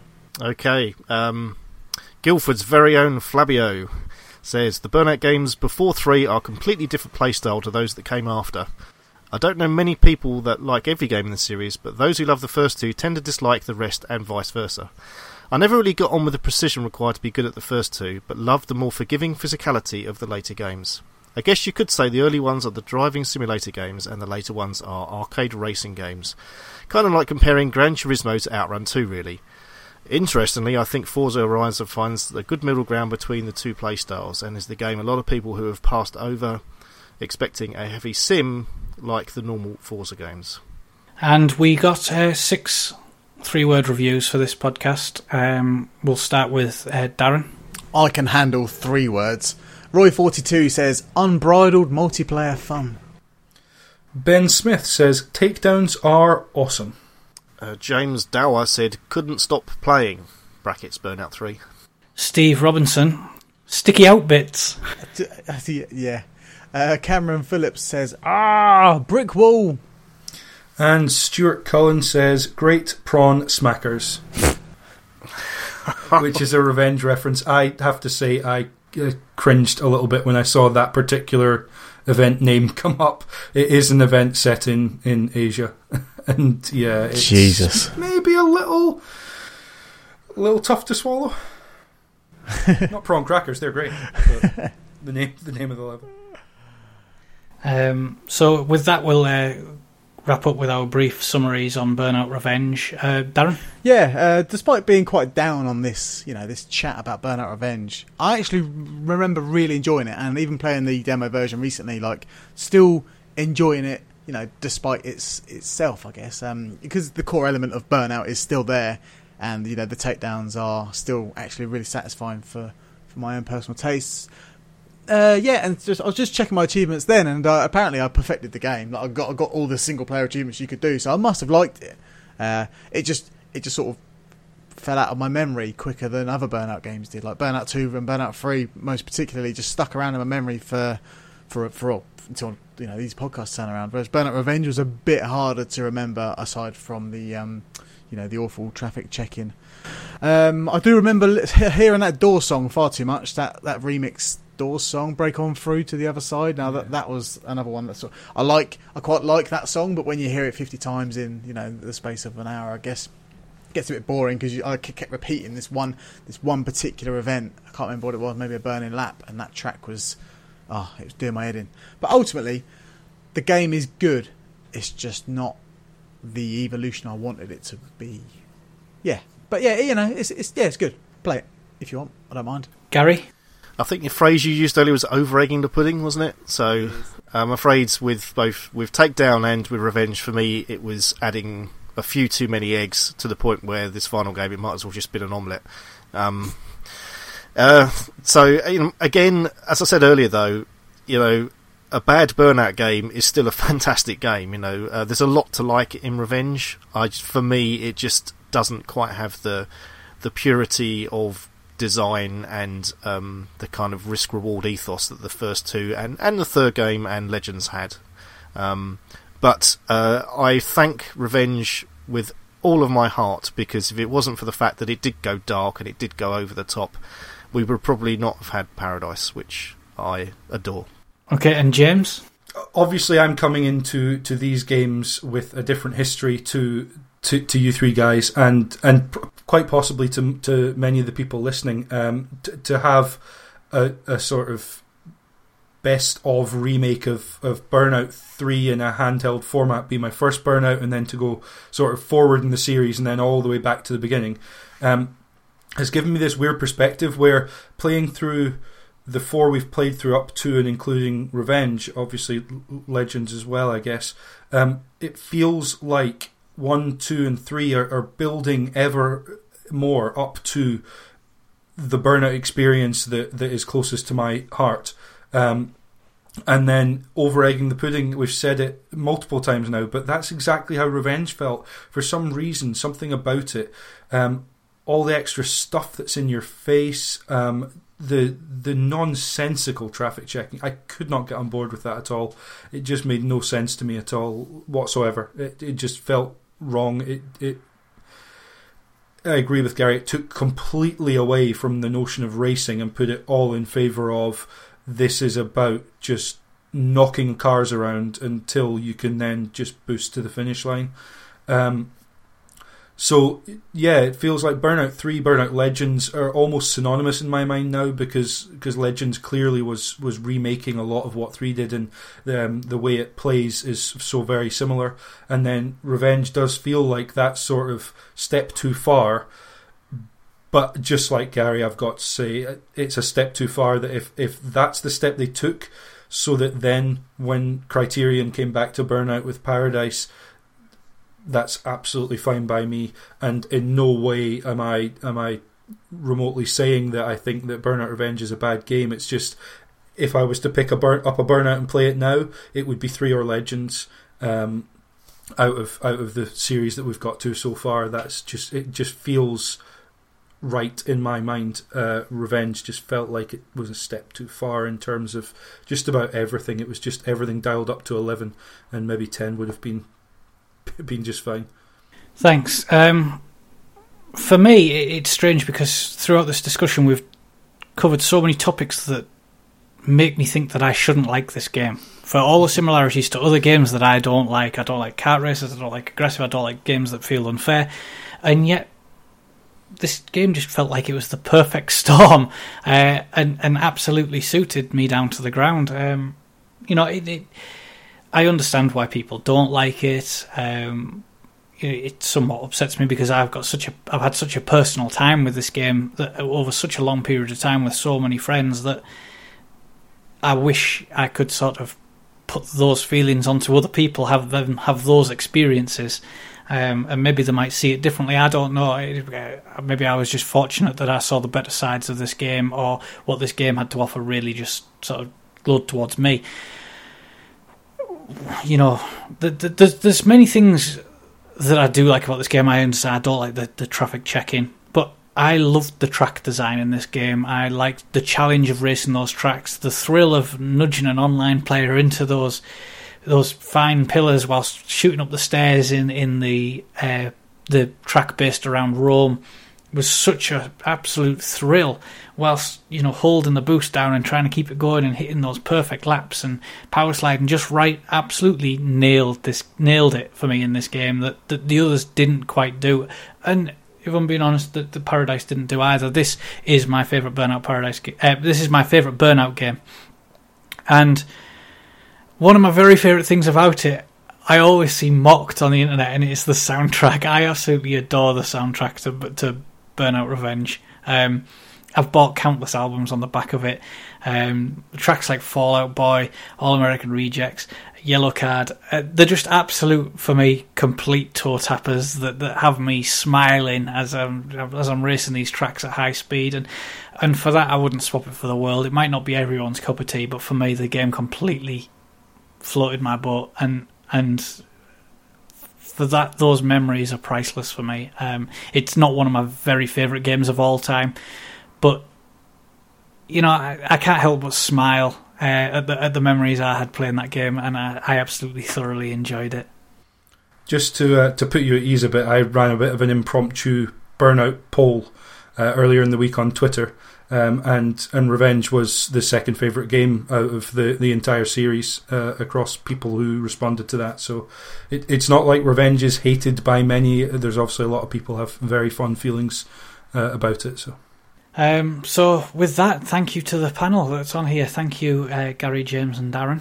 Um, it's it's been a, a, pleasure hosting you guys. And uh, next time in issue 133, we're going to be discussing Capcom's seminal 90s beat 'em up. You might have heard of it, Street Fighter 2. Um, it, it's kind of a big deal. Uh, we'll be covering several ones in the series um, in, in that one show.